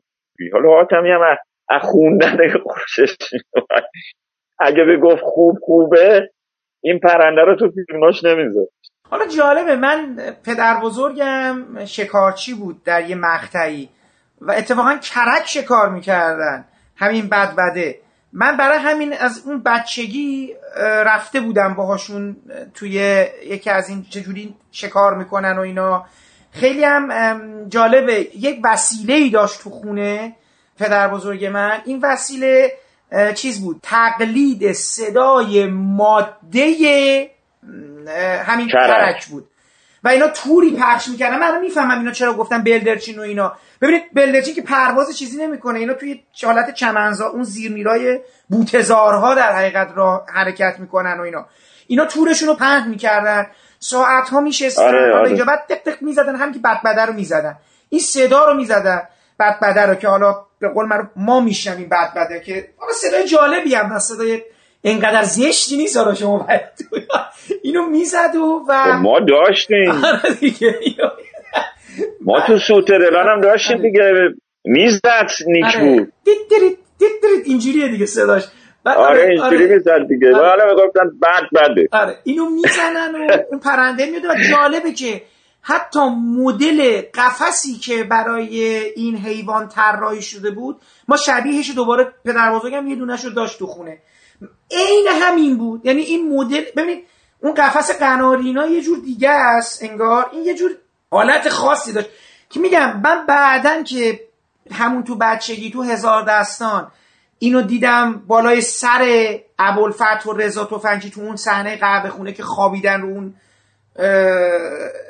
چیزا رو اون تختا خوابیدن. تخت قهوه خونه؟ بله رو تخت قهوه خونه بالا سرشون یه دونه هست دیگه. این اتفاقا یه دیالوگ هم دوباره در مورد همین رد و بدل می‌کنن. در مورد صدای همین حیوان اونجا. برای همین من یادم بود از بچگی. این خیلی جالبه برای من این چیزهایی که علی آتمی استفاده می‌کرد تو فیلماش آخه جالبه من پدر بزرگ منم همون مال همون همون اطراف ما پدر بزرگم اهل شاپور و اینا و خیلی چیزای زیادی فکر می‌کنم. چیزای اونجا در جریان بوده که اینا به حال داشتن یه اشتراکاتی داشتن و دوست داشتن اینا رو بیارن توی فیلماشو یه قفس کرک یا همین بد بده همون شکلیه مثل گنبده. دقیقا. اون خالیش هم هر کی ببینه اینا که واردن میگه این قفس کرکه نمیگه قفس قناریه. مال کرک هم اون شکلیه. یعنی مثل گنبده روش پار یه تیکه پارچه هم هست به سقفش بله مثل که پا... میندازن روش دیگه درسته؟ یه همچین حالتی. آره آره. خب دیگه این چند سکند شد؟ نه همین فقط در مورد شخصیتی که آقای نیکو بازی می‌کنن. همون شما توضیح دادین که حالا یه پرنده بازیه که به قول خود تو دیالوگ هم میگه که اینا عشق بازن و حواسشون به پرنده است و اینا. در واقع همین بوده. چون الان جدیدن من می‌بینم ببین که مد شده یه سری الان شخصیت های دیگه ای که نمی‌دونم الان میگن گرایشات جنسی دیگه دارن اینا. من چند تایی دیدم می‌خوان یه چیزای جدید در بیاره مثلا میگن این نیکپور توی شخصیتی های نیکو بازی می‌کنه مثلا به زنش توجه نداره. مثلا می‌خواد شاید چیز بوده گرایش جنسی دیگه داشته منظور آقای حاتمی این بود. همجن نه. من حتی باور نکردم ولی گفتم شاید نه. شما توضیح بدین بهتر باشه. اصلا فکر و ذکرش همش این پرنده بود. بعد یکی از صحنه هم حالا داره من یادم میاد. ببینین روزهای تعطیل اونم نم چی کار می‌کرد دیگه پیش داداشه. میشه از حساب کتاباشو می‌کرد یا یادداشت می‌کرد. بعد روزهای تعطیل تو خونه بالاخره با خونواده باید به زن و بچه برسه دیگه. بچه که نداشت این هیچی معلوم بود با زنش کاری نداره. و این تو فیلم خب دیده میشه. اون وقت صحنه هایی که حذف شده یکی از جمعه ها این می‌رفت چیز دیگه. جمعه ها می‌رفت برف که میومد زمستون هم بود دیگه. می‌رفتن همون همون سازه هست. بعد این هم مثل دیا, دیا می‌زنن مال ماده است مثلا. حالا به قول موسیقی دانا چپکوکه چپکوک می‌زنن بعد طرف راستکوکه میاد. جمعه ها ماره دو تا صحنه ما تو برف داشتیم که میرم اونم اونم هست شد. یعنی نیکور جمعه هم تو خونه نبود. هوا سرده. حیوان سردش نشه. اینقدرام هوا سرد نیست. شما آتیشتون سرد شده کریم آقا. هوا سرم می آوردین بعض این حیوان بود. روزینت سادات یه فخری سادات دیگه. حدیث بغل خوابی نیست. عالم عشقبازی یه عالم دیگه است. عشقباز جماعت پی رسیدن به عشقشه. خواب خوراک نداره. اگه یه عشقباز بختش یار باشه و هوشیار باشه شاید به اون چیزی که می‌خواد برسه. و اینی که نصیب من شد خیلی بیشتر از خواستن من بود. شاکرکه تو دهنش پره صداش زنگ داره. تو عالم آواز خونه یکیش میشه قمر. بقیه ای می‌خونم. یه بچه جای صد تا اینا رو می‌گیره بابام که من از کمرش بودم برام حرمت این حیوانو نداشت. اصلا شما تایفگی همه یه تختتون کمی. اون دادش سکلت یه جور دیوونه از شما یه جور دیگه. کیسه کش هموم شازده. همومی لنگ تو بکش سر تو. با تونیکه پاتیست برم. من دنبالش تو نیستم. صداتو ببر. خفه خون بگیر. صداتو ببر آیش صداتو ببر. صداتو ببر. صداتو ببر. که کرک داری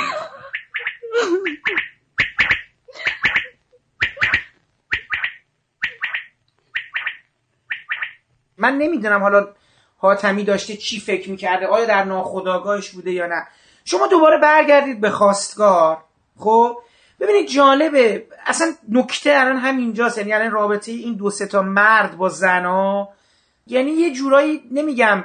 ببینید اصلا حالتی که پرویز سیاد داره تو اون فیلم بازی می‌کنه به نظر میاد که اصلا مرد جذاب یعنی مرد مرد. حالا با این کلمه دقیقا اصیل خودش یه چیزی انگار کم داره که احتمالا همون حالت گرایش جنسیه. ببینید خیلی نمی‌تونه تو اون فیلم اینو بروز بده. میگم مثلا انگار یه جور به طرز ناخواسته یا خواسته ای مدام زنش رو در معرض رابطه با مردای دیگه قرار میده. انگار خودش نمی‌تونه نمی‌تونه رابطه سالم و درستی با این زن داشته باشه. این از طرف مردونه. زنم که اصلا دیوونه است. یعنی واقعا من امروز داشتم میدم عج... یعنی فیلم خاصگار خیلی به نظر من حتی سمبولیک میاد با اینکه الان میگین انقدر سری و اینا ساخته شده و بزن در روی اینا ولی اصلا معنای اینکه این زنه چرا هر مردی میاد تو زندگیش تندی میره؟ اصلا انگار هیچ چیزی برای خودش نداره. یعنی خیلی جالبه. هر مردی بشکنی می‌زنه این مثل همون پرنده ها میره اون بر برعکسش. حالا اینجا هم الان حمید میگه همچین پر بیراه نیست. حالا که شما داری میگید دیگه به یه نوعی جمعه ها هم احتمالا با یه گروه مردونه بیرون خونه سیر می‌کرد و اصلا تمایلی به زنش نداره بچه نداره توجهش رو یه جا معطوف کرده. بعید نیست که حاتمی می‌خواسته اشاره به حالا نه به سراحت تو اون زمان هم اینقدر سریح گفته نمی‌شده بیشتر با یه شوخی و اینا تو اون فیلم ها ارائه می‌شده که مثلا حالا اگه مردی گرایش همجنس خواهانه داشته یا نه.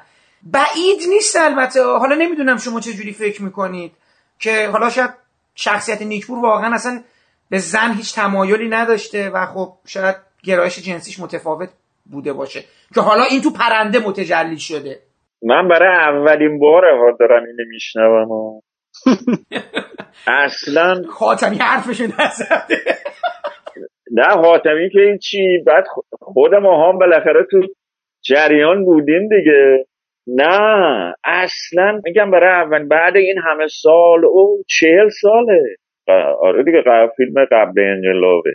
این همه راجع بهش صحبت کردن و یا از ما پرسیدن و اینا اینو برای اولین بار دارم میشنوم که سعید نیکور مثلا چون اونجوریه اینجوریه حتی زنه آخر شب دیگه می‌خواد بخوابه. ببین شما تو سوت دلان صحنه ای ندیدین اینا بغل هم بخوابن؟ دعوت می‌کنه ولی اصلا هی داره پس میز من میگم یه سردی تو رابطه نیکپور هست دیگه. نه برن. اصلا پشت بره بغلشو. من یادم نیست همین حالا پس در آوردن. ببین حالا برات میگم ببین ولی تو قبل انقلاب نمایش می‌دادن سینما بود.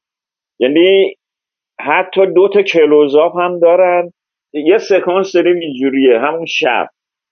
زنه خدا بیامرزش جوون جوون هم فوت کرد آتش خیر بعد سعید نکور میره لحاف پس می‌زنه. دو تا کلوزاپ رو به رو به هم یعنی به فاصله ده سانت صورتاشون بعد کات میشه به صبح. بدون هیچی هم نبوده. این صحنه رو اگه شما ندیدین حتما در آورد. بله در نسخه های الان نیستش این همچین پس بوده. آره یه همچین سکانسی هم دارن. یه شب دیگه هم باز ننه میگه که حالا شب بعد این, این صحنه رو داریم. دوباره روز میشه دوباره یه شب دیگه هم هست. هی بهش مثلا داره لمندی فوردی می‌کنه. من یه حرفای التماس که پشت بیاد بره تو رخت به خواب پیشش مثل که فوشموش میده به. میگه که اونجا میگه, میگه کرک داره می‌خونه. بله. مادر دخترم که همون بوده. بله بهش میگه کیسه کش هموم و آره. در تیتراژ مدیر فیلم برداری آقای هوشنگ بهارلوه فیلم بردار زده احمد ابراهیمی. من حالا بیشتر خواستم بدونم که در واقع منظورشون اینه که با دو تا دوربین کار می‌کردن یعنی یک فیلم بردار جدا بوده آقای بهارلو هم جدا یا نه. همون یک دوربین بوده و آقای ابراهیمی با اون کار می‌کرد. آقای بهارلو فقط مدیریت می‌کرد. آقای بهارلو یادش بخیر این هر فیلمی که کار می‌کرد حالا گویا دوروشکه چیرمون گرفته نی؟ درسته. بله درسته. آره. بله. بعد بهالو چیز بود؟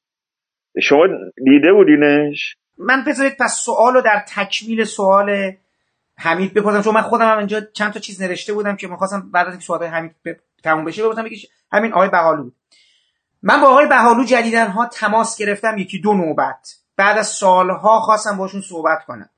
این چیزی که شما می‌خواین الان بگین و من نمی‌دونم اون موقع هم اینجوری بوده ولی خب آقای بهارلو یک رفتار و پرنسیپ خاصی رو داره یه نگاه خیلی خاصی داره به طرز عجیبی تو کل سینمای ایران تا یه اندازه علی حاتمی رو قبول داره. بقیه رو اساسا قبول ندارن. خب شما قطعا بهتر از من می‌دونید فیلم بردار طبیعت بیجان پستچی سفر سنگ یعنی با همه این فیلمسازهای نامی اون دهه و اون دوران کار کرده.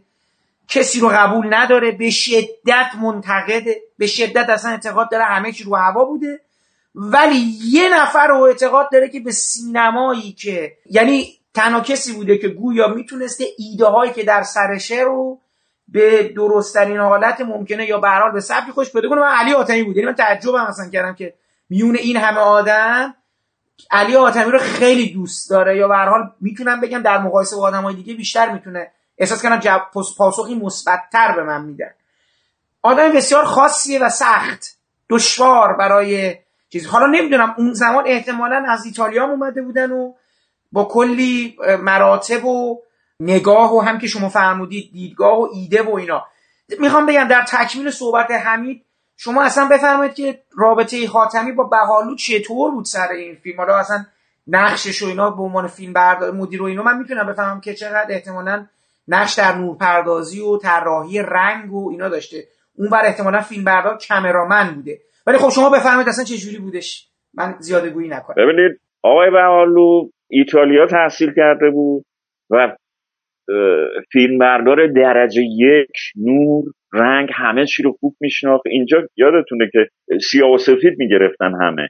یه نفر بود رنگی شروع کرد مثلا می‌گفتن بعد نیست کارش. من نمیشناختم یعنی اون موقع ما محصل بودیم. مصطفی عالمیان و اینا بودن. بعد آقای بهالو قدش کوتاه بود دستاش کوتاه بود به درد کمرامنی نمی‌خورد ولی خونده بود. تو فرنگم حالا شما اونورین بیشتر می‌دونین. اونجا پشت دوربین نمیرن پشت ویزور مدیران. میدن به یه فیلم بردار دیگه یه نفر دستیارشون می‌گیره. فقط اونا دستورشو میدن. بهارلو هم اینجوری بود که احمد ابراهیمی رو سالها باش دستیارش بود کار کرده بود و اینا می‌داد به اون. فقط اعلانهایی که روی کرین بودن یا کراولینگ بودن یا اینا رو خودش می‌گرفت. ولی تمام پلانا رو دیگه احمد ابراهیمی می‌گرفت. هیکلش اصلا کوچولو بود بهارلو برعکس فخیمی و نعمت حقیقی بود. دستا بلند دور دوربین می‌تونن مانور بدن بگردن. اینجوری یا پرتو. اینجوری بود که می‌داد احمد ابراهیمی می‌کشه. مدیر بود دیگه. فرنگی کار می‌کرد. ایرونی کار نمی‌کرد. بعد راجع به حاتمی که گفتین ستارخان رو با هم کار کرده بودن. و برای اسپشیل افکت و اینا باز بهالو از ایتالیا یه، یکی دو نفر رو آورده بود. انفجار و ستارخان رو دیدین؟ بله. اون انفجار و اینا کار ایتالیایی هست که بهالو آشنا بوده. اونا رو آورده بود برای و با تهیه کننده سیاد بود و با سیادم خیلی دوست بود. بله. میگم دیگه طبیعت بیجون که سیاد تهیه کننده است و به هر حال سیاد فیلم های حاتمی هم بود دیگه. دیگه حسن کچل بود و توی خاصفار بود و بله. برای سیاد از اون سمدان مثل گرفته ها چون با هم دوست بودن می‌رفت می‌گیره تلویزیونی مثل اینکه بعدم جلوش گرفتن سمد به مدرسه میره و سریالش جلوش گرفتن. یه چند قسمتی سه چهار قسمتی پخش شد. اون موقع وزیر آموزش فرارش جلوش گرفت. از اون کارام بهارلو بر برای سیاد می‌رفت می‌کرد. یعنی با سیاد خیلی دوست بودن. با آتمی سر ستارخان دعوا می‌کنن. قهر. اصلا کار تعطیل میشه. تبریز اونجا بودن دعوا و حاتمی هم واقع ازدواج کرده بوده. لی همین لیلا به دنیا میاد. حالا یا دعوای نمی‌دونم سر چی بوده که جمع کنن بیان تهران. حاتمی به تولد دخترش برسه اینجا باشه. دوباره باز آشتی می‌کنن برمیگردن میرن. حالا چی بوده نمی‌دونم ولی دعوای شدیدی می‌کنن. و ولی خب خیلی با هم بعدا دیگه خیلی دوست بودن. در همین دوت دلان و اینا. یه ایتالیا هم گفتن یه ایتالیا هم که رفتن نسخه بهالو بود براشون پیچی ولی طراحی نور و همه چی با خود آقای بهالو بود دیگه. درجه یک درجه یک بود. یکی اون یکی فخیمی. شما هزار دستان بخش زمان قاجارش و بازارچه و می‌خونه و اونجاها اینا نورای فخیمیه چون برق اون موقع نبوده. با همین چراغ حالا قدیمی می‌گفتن چراغ موشی با روغن چون با روغن چراغ از اینا روشن می‌شد. یا شم. نور فخیمی اونطوریه تو اون زمان قاجار. بعد وقتی میایم لالزار خب فخیمی اختلاف سر قراردادش پیدا کرد رفت. پرتو اومد. پرتو زمانی اومد که برق اومده بود تهران دیگه. چراغونی کرد. لالزار و برعکس اون زمان چیز. ببینید من یه سوال شاید حتی مقدماتی تر از اینا داشتم. یه مدون از رابطه بهروز وسوقی با حاتمی برای ما میگین؟ البته خب بهروز وسوقی توی توقی فکر می‌کنم برای اولین بار با حاتمی کار می‌کنه. و حالا شما گفتین که به واسطه بهروز وسوقی شما اصلا آشنا میشید. یعنی عامل دوستی شما آشنایی شما با علی حاتمی جدا از اون آشنایی گذشتهتون بهروز وسوقیه که این وسط شما رو مرتبط می‌کنه. وقتی نگاه می‌کنی حتی انتخاب ناصر ملک مطیعی بهروز وسوقی فردین که حالا تو بابا شمل است و حالا این بهروز وسوقی و ناصر ملک مطیعی که توی توقی هستن. خب ملک مطیعی توی بابا شمل هم هست. و بعد حالا میاد و این نقش رو دیگه می‌کشه از بهروز بیرون. برای من جالبه. اساسا می‌خوام بدم که چون بهروز با شما احتمالا صحبتی کرده بوده از قبل از خاتمی براتون گفته چون یه کار باش قبل از شما کرده بوده.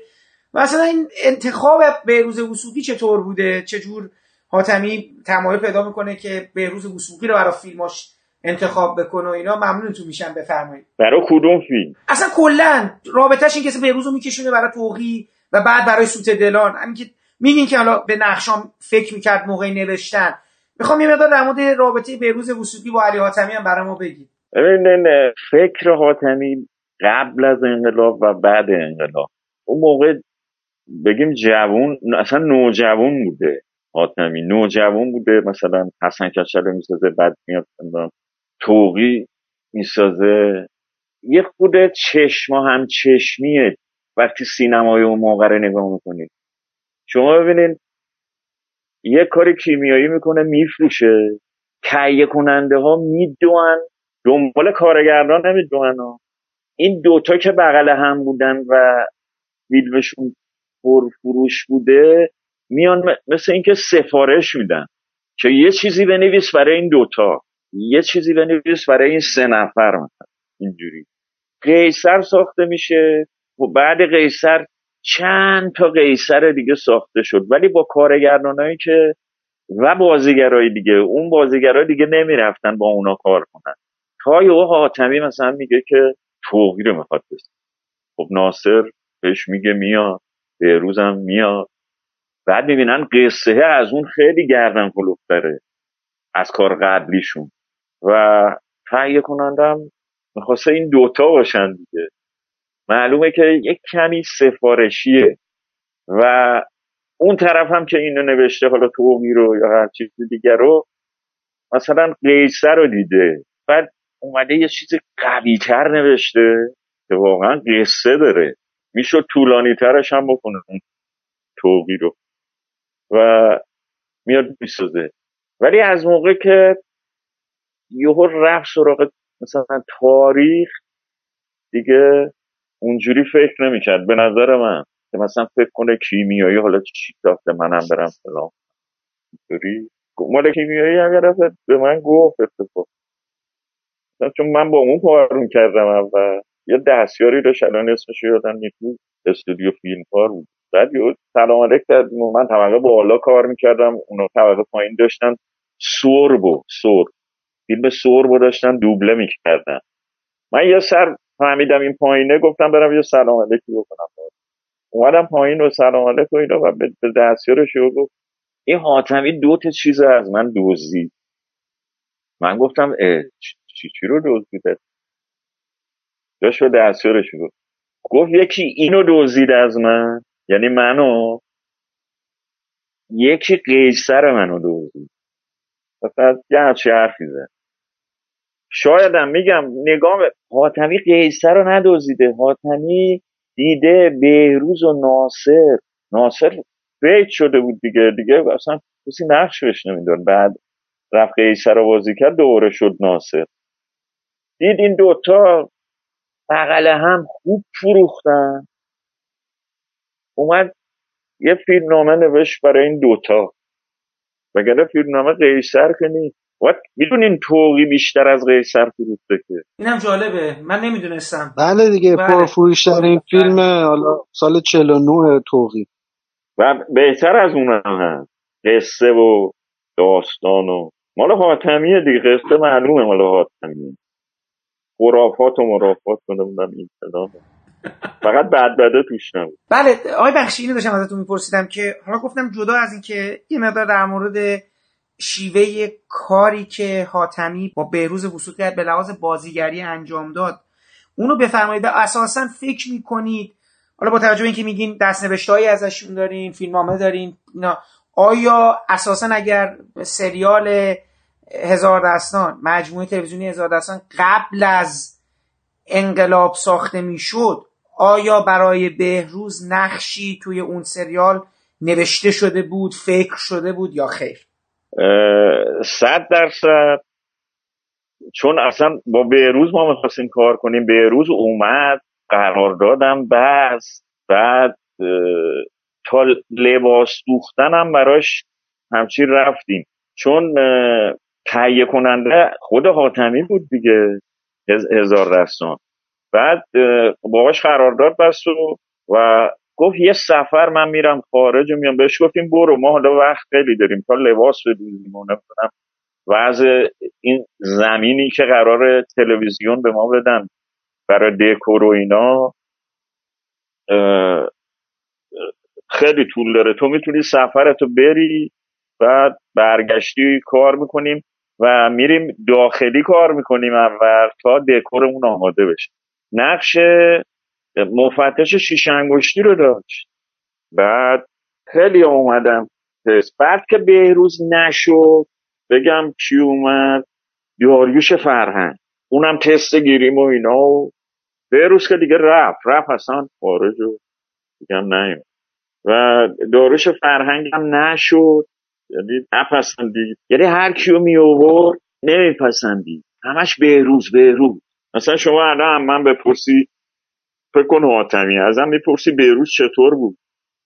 گرج یک. یه نفر یه فیلمی داشت میساخت فلان نقش و من مثلا می‌گفتم این نقش چرا دادن به بیروز میگو اون هر کاری رو می‌تونه بلده از عهدهش برمیاد. اینجوری بود با بیروز هستن پنزر خنزر. توپ داغونم نمی‌کنه. چش شیطون کرد. توپ توپ. این مال و منال مفتی همچین هلوگورو تو گلو گیر نیمد حاصلی یه عمر جوب کردیه آقامون ظروف چی بود؟ خودمون شدیم جوب چی؟ جوب چی؟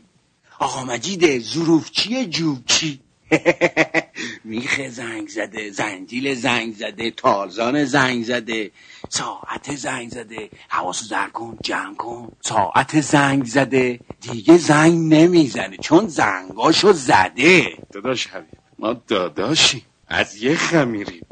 اما تنورمون علاقه حد تنور شما عقدی بود مال ما تیغه سیغه کله شما شده این اون تافتون گرد و تلمبه قلمبه. کله ما شده اون اون سنگک. شوک بربری نشدیم. آقا مجید. تافتونیا اون طرفیا اون وریا همونه که بعد از چله آقات تو رو انداختن تو این اتاق گیره داری همه این ثروت رو زفت می‌کنن.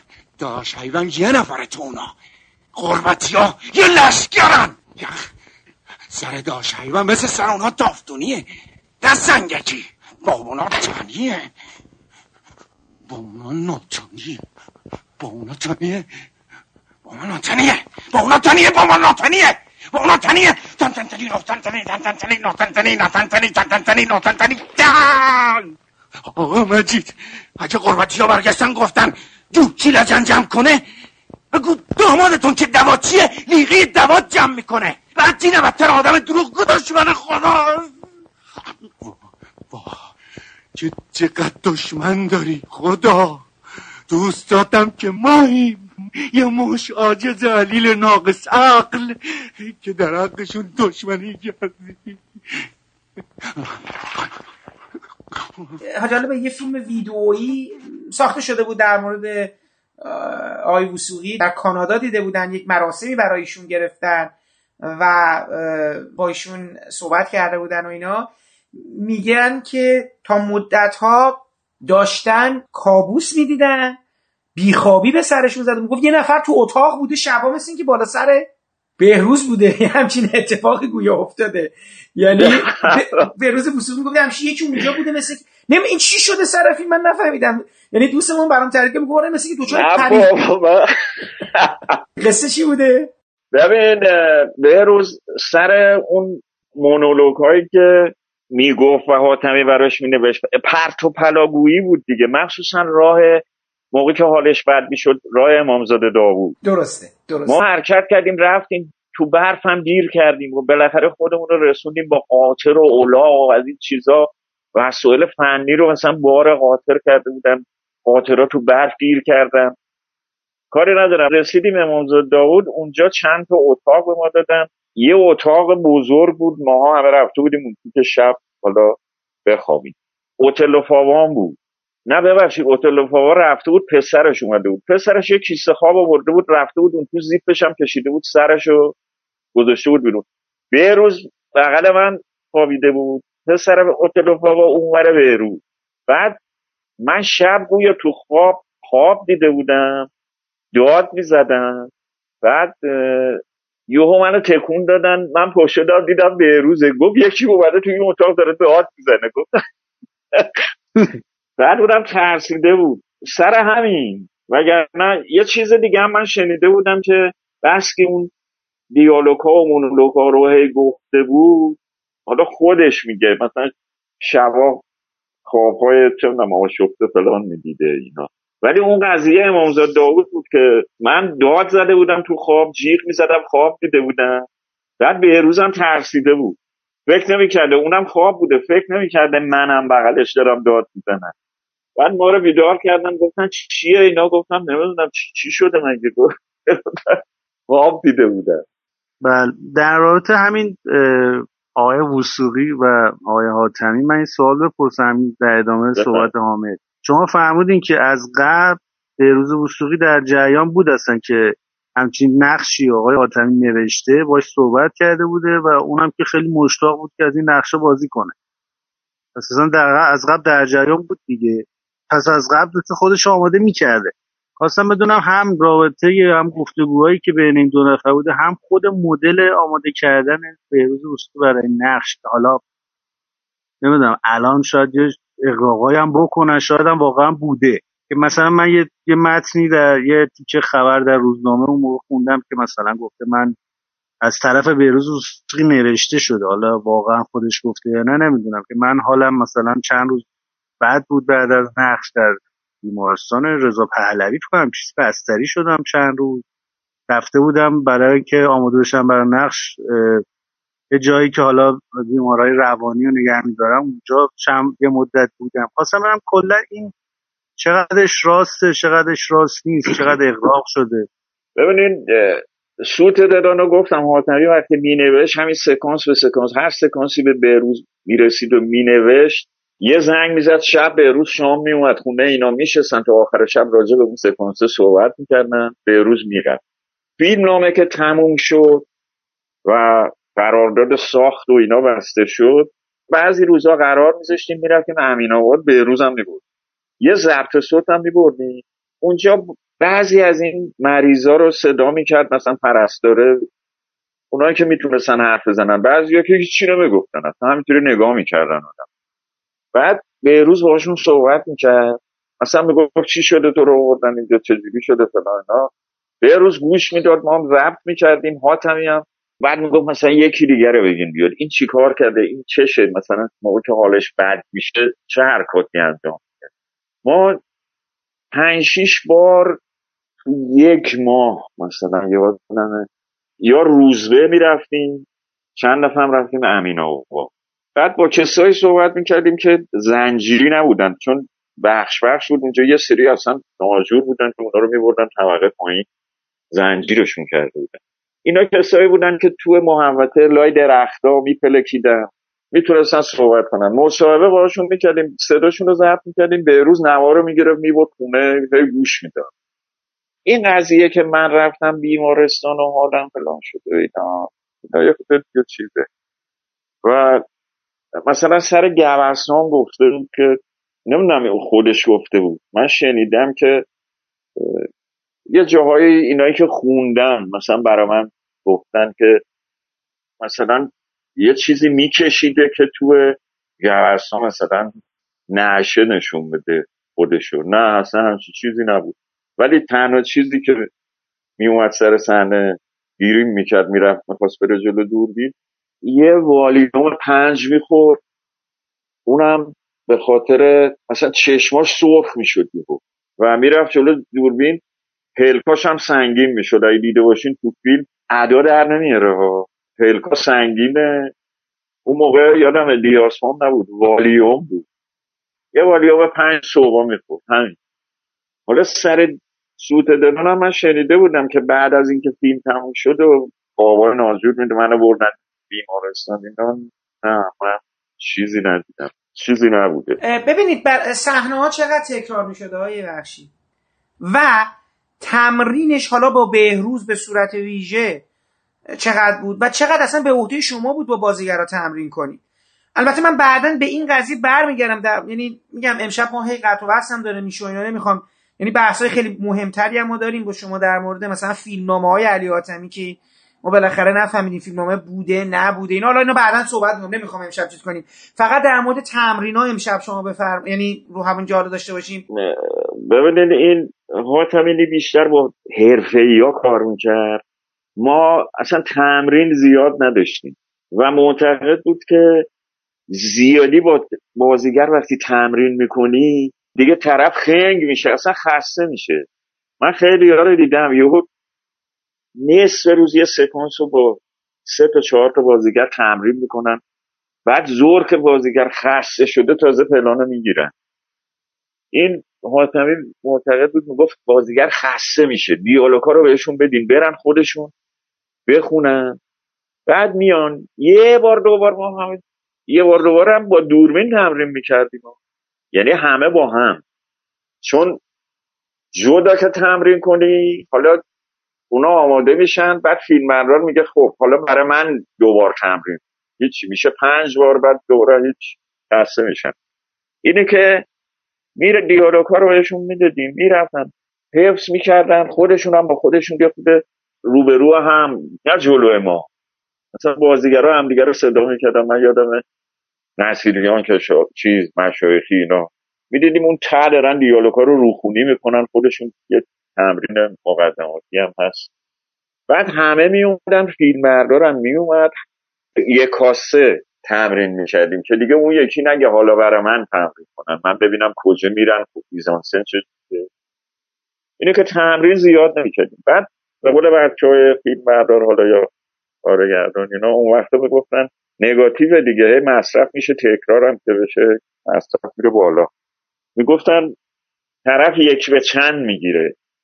حاتمی بیشتر یک به سه. یعنی به چهار نمی‌رسید. یک به سه. یعنی یه بار که خراب می‌شد دو بارم می‌گرفتیم. تو این دو بار ای یکیش بهتر از اون یکی بود. می‌شد یک به سه. ولی اگه حرکت داشت یه پلانهای سختی بود. حالا کرین بود تراولینگ بود اینا.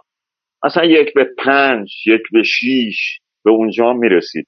ولی پلانهایی که ثابت بود و اینا نه. یک به دو یک به سه می‌گرفت. زیاد اونجوری نگاتیو مصرف نمی‌شد.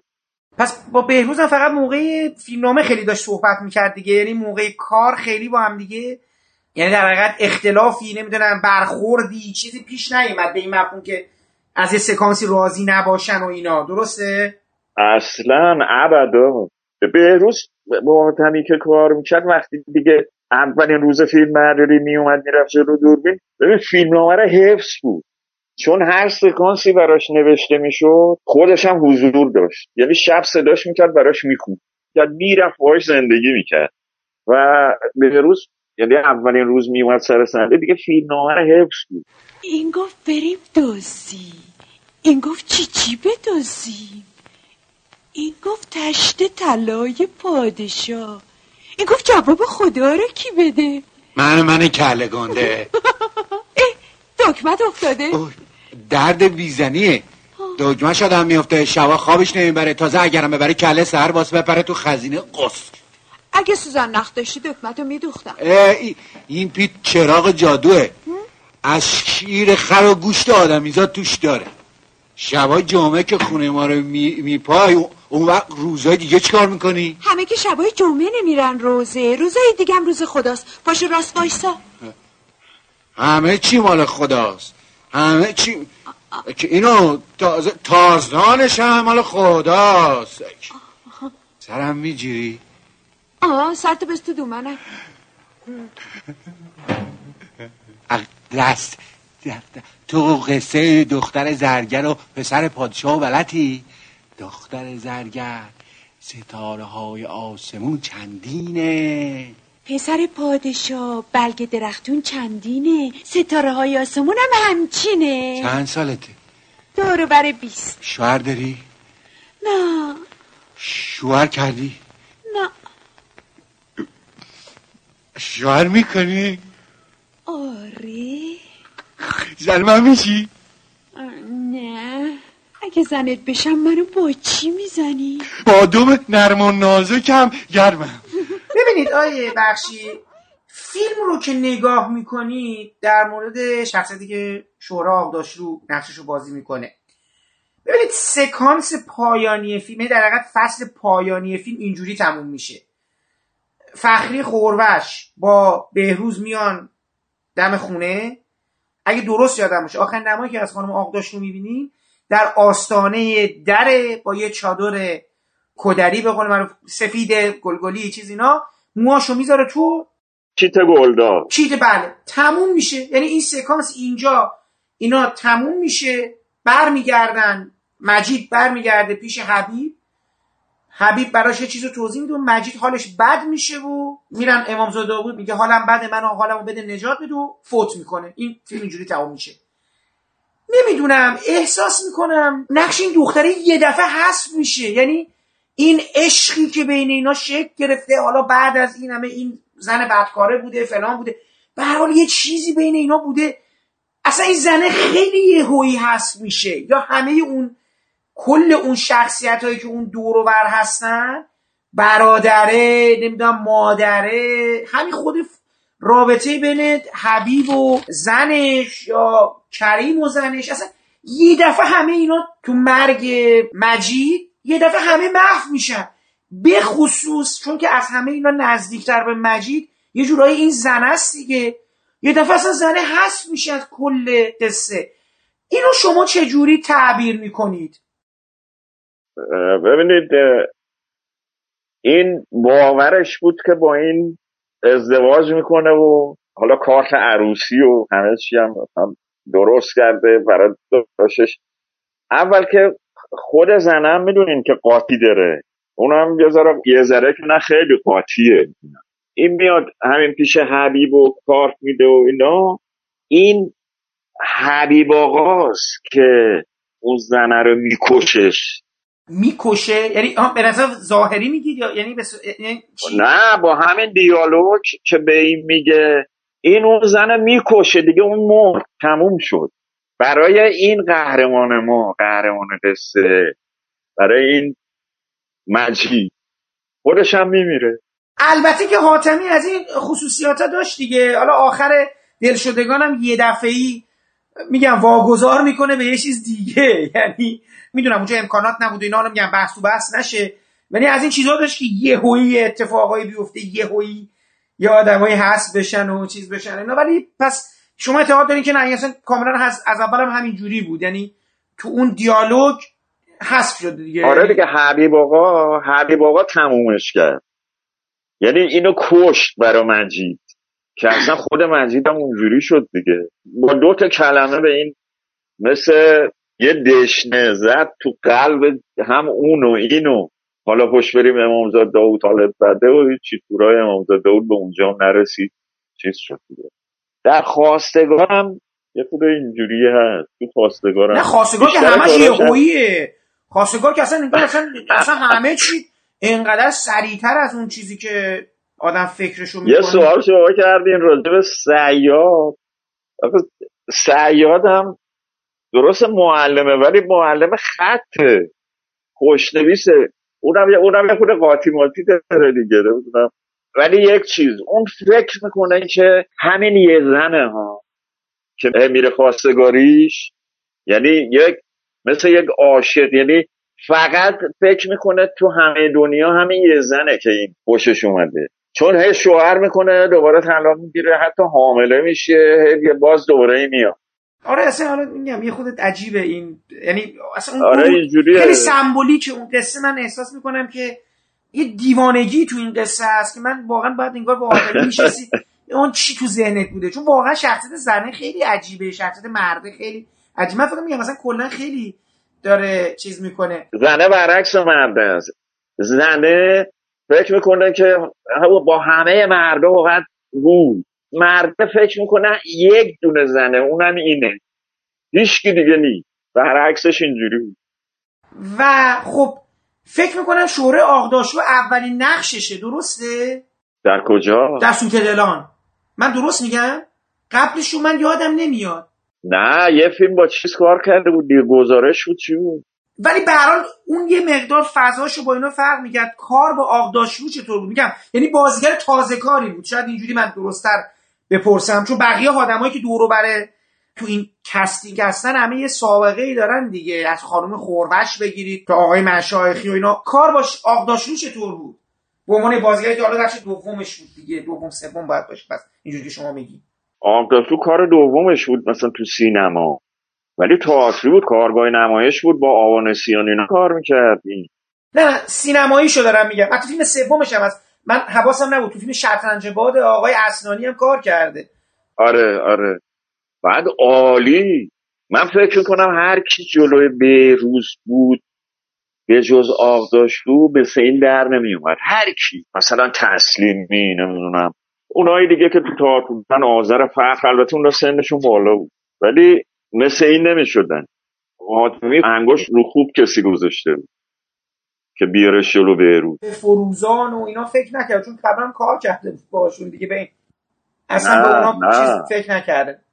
فروزان اینا مال همون زمان جوونی بوده سفارشی. حالا این دفعه فردین رو بذاریم. ناصر رو به جای بروز فردین رو بذاریم. و ناصر رو فروزان و بابا شمل رو میگم. و بله بله بله بله. اون رنگی هم بسازیم و چون ما یه بحث کلی در مورد آقای حاتمی. یکی در مورد دوبله و حالا طراحی صحنه کلی داریم که اون باشه بعدا. ولی گفتم حالا بله. وقتی بحث سوت دلان هست یکی در مورد دوبلش صحبت کنیم که شما مثلا خود آقای حاتمی و حالا شما سر دوبله بودین یا آقای حاتمی مثلا از قبل برای حالا اختصاصا برای این فیلم. مثلا با خودش می‌گفت مدیر دوبلاژ کی باشه یا صحبت می‌کرد اینا رو هست میگم مثلا قرار شده بود خود بیروز شاید جا خودش صحبت کنه این تو صحبت حالا. ببینیم ما تا آخرین روزی که فیلم آماده می‌شد یعنی تحویل داده می‌شد یا اگر جشنواره بود به جشنواره برسونیم ما باید می بود مخصوصا حاتمی که من شب و روز با هم بودیم. حالا کارم اگه نبود با هم بودیم گفتم نمیذاش جایی بریم حقوقمون رو می‌داد دوبل بهروز چون جای خودش صحبت کرده بود توی گوزنا اینجا هم اومد صحبت کنه حالا راجع به مدیر روبلاژ مدیر روبلاژ حاتمی همیشه تماس بوده. با کسی دیگه کار نمی‌کرد. گوینده ها رو می‌گفت فلانی و فلانی رو بیارینا جای مثلا فلانی بگه به تماس با تماس راحت بود. تماس هم مثل مشایخی که تو همه بیشتر حاتمی هر تمام می‌فهمن تماس هم اینجوری بود. با تماس راحت. دیالوگاشو که می‌داد اونم سر در می آورد در کارهای حاتمی و دیالوگ نویسیش و اینا. حالا یه جمله رو اینجا اینطوری کنیم یه جمله رو یه جا عوض کنیم یه واو و این ور اونور کنیم. بعد تماس نظرش رو می‌گفت می‌گفت برای فلانی این برای یکی این موقع که میومد فیلمو می‌دید سینک بزنه دیالوگا رو اسما اینا رو یادداشت می‌کرد. بعد به حاتمی می‌گفت نه مشکلی هم نداشتن بیشتر تماس انتخاب می‌کرد. انتخابش هم همون انتخاب حاتمی اینکه فرمودیم به روز موسیقی قرار شد صحبت کنه چی شد؟ آها نشد. می‌خواست یه سفر بره نمی‌دونم انگلیس کجا. دوبله هم یه خود هی داشت طول می‌کشید تو استودیو دماوند. به روز رفت. رفت خارج و خب ببینید آقای بله. بخشی این موجب دلخوری نمی‌شد؟ خب این همه زحمت کشیده بودن و اینا. حالا اگه جای خودش سو... منظورم که حاتمی توقعی نداشت که حالا فلانی بمون دیگه حالا بمون دوبله رو بریم دیگه. ببینید به روز قرارداد بسته بود با علی عباسی هم بازی کنه هم دوبله. حاتمی اصلا دوست نداشت به روز بگه دوست نداشت پس. اینو نه یه موقع است که آخه دوست داشتن اینا یه معنی میده. یه موقع است من اصلا خوشم نمیاد از صدایی خب؟ یه موقع است ما دو ماه سه ماه این صدای بهروز رو جای مجید ظروفچی. سر صحنه گوش دادیم. بعد دیدیم که یه نفر که حرفه تره اینو بهتر می‌تونه بگه. و اومد گفت. بهروز هم اومد تست داد. استودیو دماوند کار می‌کرد. مال دست جورک بود. تو بالای میدون محسنی. بعد بهروز چند بار اومد گفت هم کردیم. و آخرش رسید به اسماعیلی دیگه. بیشترم تحماس من نمیپسندید. آخه تحماس من بالاخره مدیر دوبلاژ میگه که نه اینو اینجوری نگو تکرار کن اونجوری بگو یه موقع به بهروز برق بخوره. ولی با اسماعیلی اینا راحت یه بار میگه چجوری بگو گفته دیگه تموم زبط ما سر هزار دستانم کشاورز و خیلی مشکل داشتیم چی بگه. می‌دونین ایرج دوستا رو آوردن؟ مثل جامون جای من نمی‌دونستم ولی خب می‌خوره. یعنی می‌تونه بابا او... نه اومد و البته خدا بیامرزش. اونم یه نوعی بودا. ولی ما دیدیم که کشاور شده جانبه دوست دارم سنش رفته بود بالا اومد تو همین استودیو فیلم کار هم کردم. چند بارم نشستیم گوش دادیم. کسایی دیگه گوش دادن. بعد آخر اومد استاد گفت دیگه نمی‌شد نه. نه جالب اصلا. تصور این ماجرا چیز هست؟ بله. فقط در مورد هم طراحی صحنه فیلمم سوال داشتم چون اسامی آدمایی که اسمشون تو طراحی صحنه دستیار آقای زیاده چهار پنج نفرن. البته من هیچ الان نشناختم چهره شناخته شده الان نبودن ولی فکر کنم همشون تحت مدیریت آقای حاتمی بودن که جدا از این که حالا شنیدیم که رو تمام جزئیات آقای حاتمی توی طراحی صحنه دقت می‌کردن. همون. اصلا می‌دونم چطوری با اینا هماهنگ می‌کنن تو جزئیات مثلا اون وسایل و از سمساری های این ور بخوام بیارن یا نمی‌دونم توی لباس مثلا حتی مشایشه اون یه آستینی از دستش می‌کنه میشینه پشت میز توی اون حجرش. آره تو خودش سوت دنا زیاد طراحی اونجوری نداره. گفتم تمام لوکیشن ها که درست بود همه چی یه رنگی ممکنه بچه ها می‌زدن. درست تو بودن. تو هزار رسان اسامی زیاده که دستیارن تو سوت دلان دو بخش هم لباس خودش بود هم صحنه. صحنه اون آکسسوارا که می‌بینین همش مال خودشه. یعنی می‌خرید تو خونه بود. از تو خونه میومد سر صحنه. فیلم برداری که تمام می‌شد این آکسسوارا برمیگشت خونه. همه رو خریده بود مال خودش بود. بعد اجارهش رو می‌گرفت از تهیه کننده. یه موقع تهیه کننده حالا مثلا علی عباسی دوست بود میگه اونو دیگه اما نگید و مثلا اگه چیزی میشکست خب میخریدن جاش میذاشتن. ولی همه اونا مال خودش بود میورد میگه لباس طراحی خودش بود دیگه. تو همون ظروفی میگه این آسینایی که دستش می‌کشه رو می‌کشید رو لباساش کثیف نشه. منظورم اینه که برای تو جزئیات دقت داشتن دیگه حالا. همه رو دکمه پیرهن. دکمه پیرهن باید قدیمی باشه. حالا طرف کروات زده بود مثلا. دکمه ها زیر کروات. بلکن نبود. می‌گفت نه باید دکمه شیرماهی باشه. شیرماهی دکمه های قدیم برای پیرهن سفید صدف بود. بعد نازک بود با دستم درست می‌کردم. دکمه های ذرم کج بود. ولی خیلی شیک بود. یه موجی می‌زد صدف بود. موج تو سفیدی یه رگه نارنجی هم مثل سنگ مرمر می‌زد. یه یهودیه بود تو لالزارنو اینا رو ما می‌رفتیم از اون می‌خرید یعنی من وقتی دستیار آقاتنی بودم دستیار کارگردان فقط نبودم دستیار طراح لباس دستیار فهمه اون برای بچه که میگه اسمشون هستن همهشون تا زیر دست من بودم. آتمی گرفتار کار خودش بود. یه دستوراتی می‌داد. این اینجوری باشه این از این باشه اون از اون باشه می‌رفت دیگه. ما هم که چون خیلی با هم کار کرده بودیم می‌فهمیم دیگه چی می‌خواد و اینا. به به ببین کی اومده خانه گردن دراز؟ با دکتر قری ای سگسالم ناخوشی؟ جلو کمرت درد می‌کنی؟ عقب انداختی مادر؟ نه پخ نمی‌کنم. اه؟ یه هفته است نارشامت از چلویی دارم میارم. پاشو از در نذاشته بیرون. چطور شب جمعه بلد بودی چسان فسان کنی ابریشمی بذاری توی پستون بندت بری خونه ظروف چی که مسئله بپرسی. همین روزاست که ماشین نازنین دکتر بدبخت بره بابت بدهی اقدس خانم جون. تخت و فرش و رادیو و مستطس و بردار پای بدهیم اگه کم بود هم روش. نفهمیدم. این کیه که تو علنگوات هم پاش میدی؟ کت بده کلا بده دو قازنین بالا بده. جون به جونت کنن به قول هوموپلی خاری طلبی. اینا سیگاری یادته؟ خاطرخواه شد افتاد پای چراغ نگاری. خاطرخواهی به من و تو نیومده پاشو اینقدر لقب به بخت خودت نزن. یه مدت زرده بکن بگیر. اگه من صاحب خونه و ماشین شخصی نکردم به من نمیگن دکتر دکتر. از صبح تا یه یارو آلمانی از گراند هتل تلفن کرده. Wo ist Aghdas wo ist Aghdas mein liebe Aghdas. اگه جای این چله نشستن دو سه کلمه. Guten Nacht guten Morgen یاد می‌گرفتی؟ جای خانم فرنگیا جات می‌زدم. مثل دختر فرنگیا رات نمی‌برم که می‌برم. اتاقت از اتاقای گراند هتل مشتی تر نیست که هست. دیگه چه مرگت استر ویلیامز خانم؟ پاشو جونم دکتر ماشین رو کود کرده آجیل و شیرنی. بریم آب کرج بادی بهت بخوره. نه هم باد می‌گیری آخه. پاشو پاشو مهر یانه شن نگرده که قبر بونچاق ننت میگردی؟ من که تو از دادم رو خش مثل تو شوهر ننم تو خرپشته یخمو نگرفت. 17 سالگی پام باشه تو ناحیه. خاطر خاتم که اکابری ختم اقدس اقدس گرفته. دستتو می‌کنم تو هرچی نبدترت ها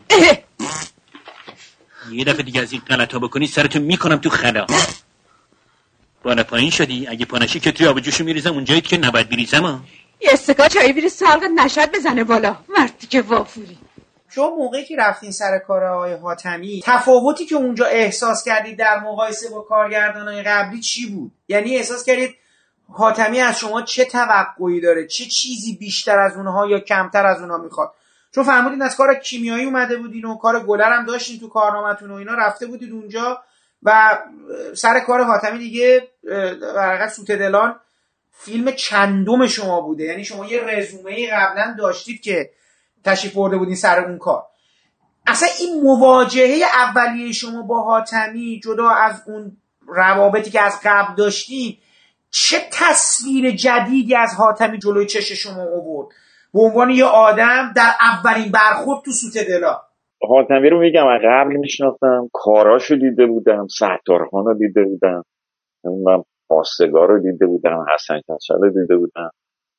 منتها می‌دونستم اینا رو این شخص ساخته اسمش هم علی حاتمیه منم از زمان دانشکدهش میشناختمش. بعد گروه هنر ملی که دیگه سلام علیک پیدا کردیم آشنا حالا که رفتم پیشش کار یواش یواش شروع شد یه دو سه هفته یک ماهی گذشت من دیدم من با سه نفر دارم کار کنم یعنی اینکه شاید چهار نفر. یکی اینکه ایشون نویسنده است. فیلمنامه‌ش رو نویسه حالا فیلمنامه‌ش یه خلاصه دیالوگ داره. طراح لباس یعنی من باید سر لباسم باش باشم باهاش. طراح صحنه است. من سر صحنه باید طراحی می‌کنه باهاش باشم. اینی که برای من دانشگاه بود. یعنی دیدم چه خبره اینجا. اصلا. حالا کیمیایی مثلا گوهرسا کار می‌کردیم. این رفتیم خونمون فردا ساعت مثلا فلان سرویس میاد میام سر صحنه کیمیایی هم میاد. خیلی خوب شروع می‌کنن این فلان گرفتن. دیگه زمان نوشتن کیمیایی من نبودم. اینجا یک کلاس بود برای نوشتن.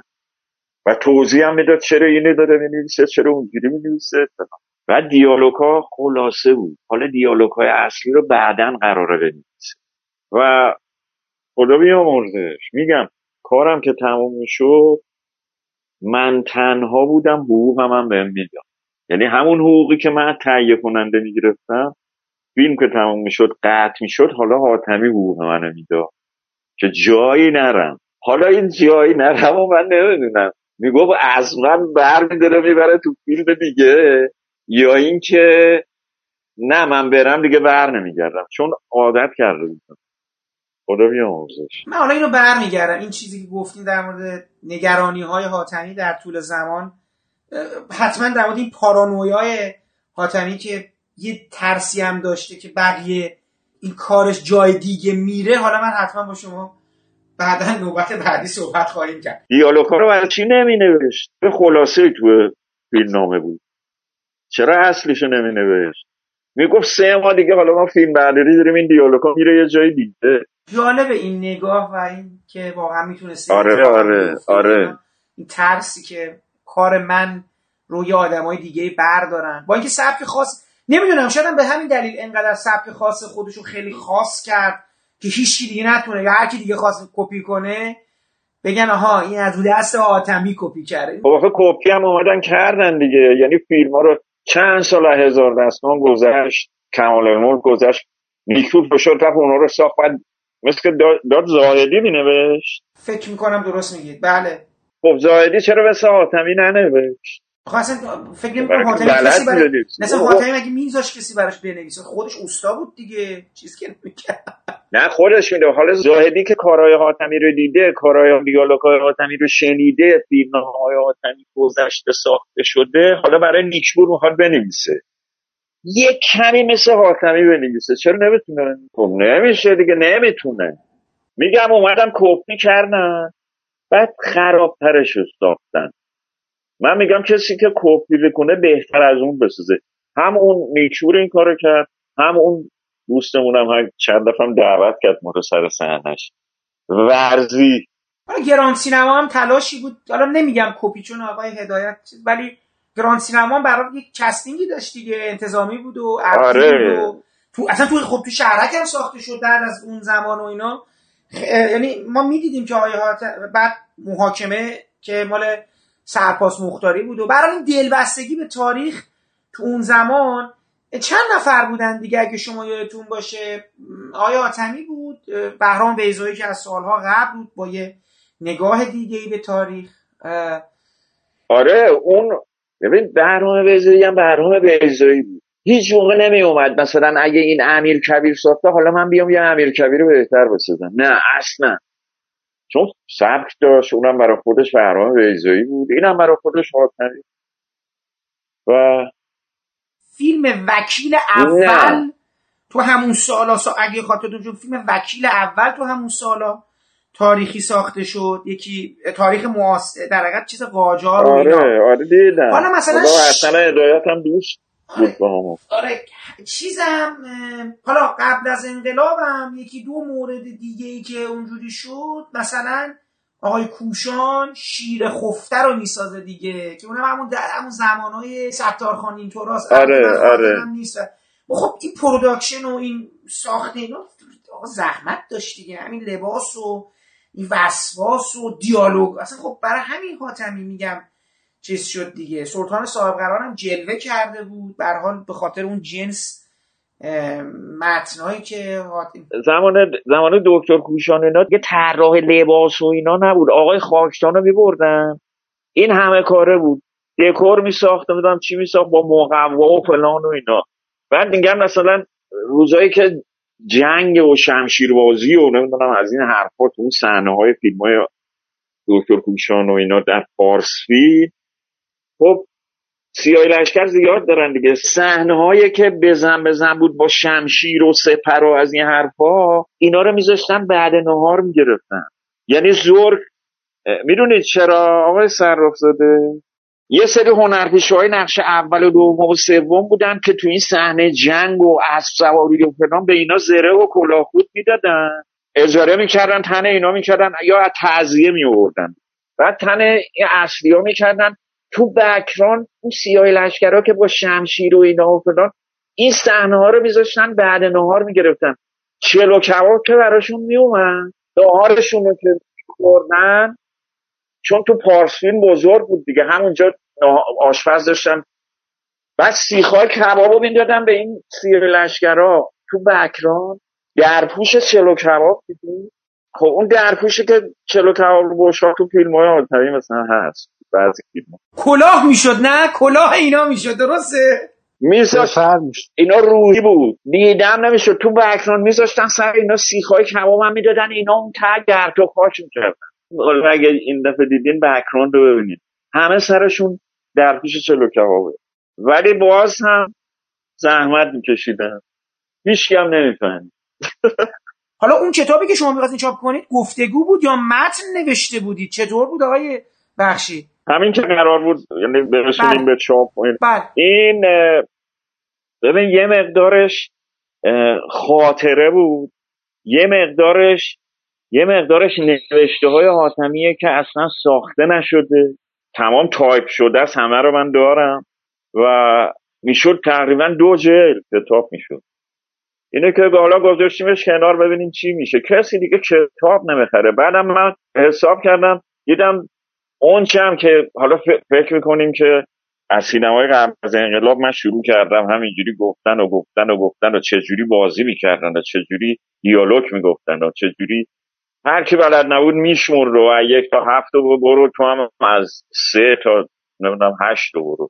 بعدا درستش می‌کنیم تو دوبله از این کارا. برای خیلی ها ممکنه جالب باشه. ولی هزاری هم که بفروشه دیدم کلش میره تو جیب ناشه اصلا چیزی به ما گیر ما نمیاد که. التماس دعا خوش به سعادتتون که میرین روزه جاتون وسط بهشته ما که دنیامون شده آخرت یزید. کیه ما رو ببره روزه؟ مجید آقا تو رو چه به روزه؟ روزه خودتی. گریه کن نداری ولی خودت مصیبتی. دلت کربلاست. ماچت کنم. ماچت می‌کنم. داداش حبیب اهل روزه نیست. فقط سر خاک آقام دستمال گرفته بود دستش. می‌زد تو پیشونیش. شب چلم عینک زده بود چشاش کسی نبینه گریه کرده. بعد آقام نشست. پای روزه منو غم منو خورد. من بدبخت سرسخت. خب چشی تر کردیم. ثوابش خبره به حساب داشت حیبم که اهل روزه نیست.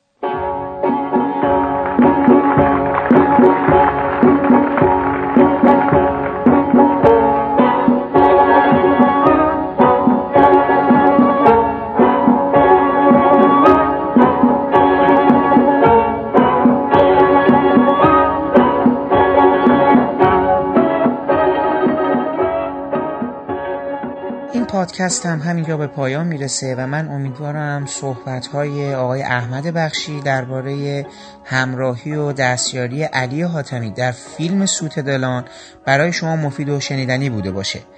مهمان برنامه بعدی ما خانم شیدا قرشداغی هستند یکی از آهنگسازان برجسته سینمای ایران که برای ما درباره چگونگی ورودشون به عرصه آهنگسازی در سالهای دور صحبت کردن. که از شما دعوت می‌کنم شنونده گفته های جذاب ایشون در این برنامه باشید. پیش از خداحافظی باید از زحمات آقای محمد شکیبا که تدوین این پادکست رو به عهده داشتن تشکر کنم و برای رعایت نصف نیمه حق معلف از قطعات موسیقی استفاده شده در این پادکست نام ببرم. موسیقی عنوانبندی با نام رقص گدایی از ساخته های گروه کلزماتیکس هست و برگرفته شده از آلبوم موسیقی جنزده. باقی قطعات عبارتند از بخشی از قطعه موسم گل ساخته موسا معروفی با تنظیم محمد رضا لطفی و تنبک بیژن کامکار.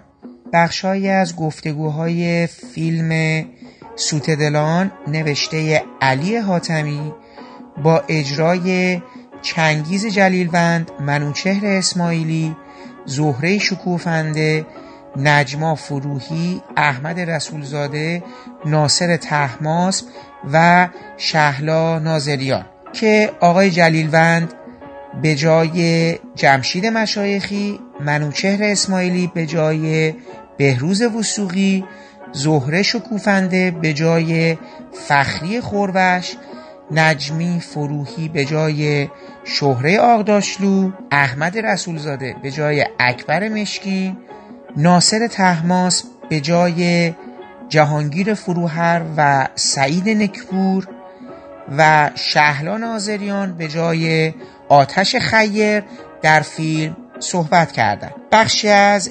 اجرای چهره به چهره در جشن هنر شیراز با اجرای محمد رضا لطفی محمد رضا شکریان و بیژن کامکار.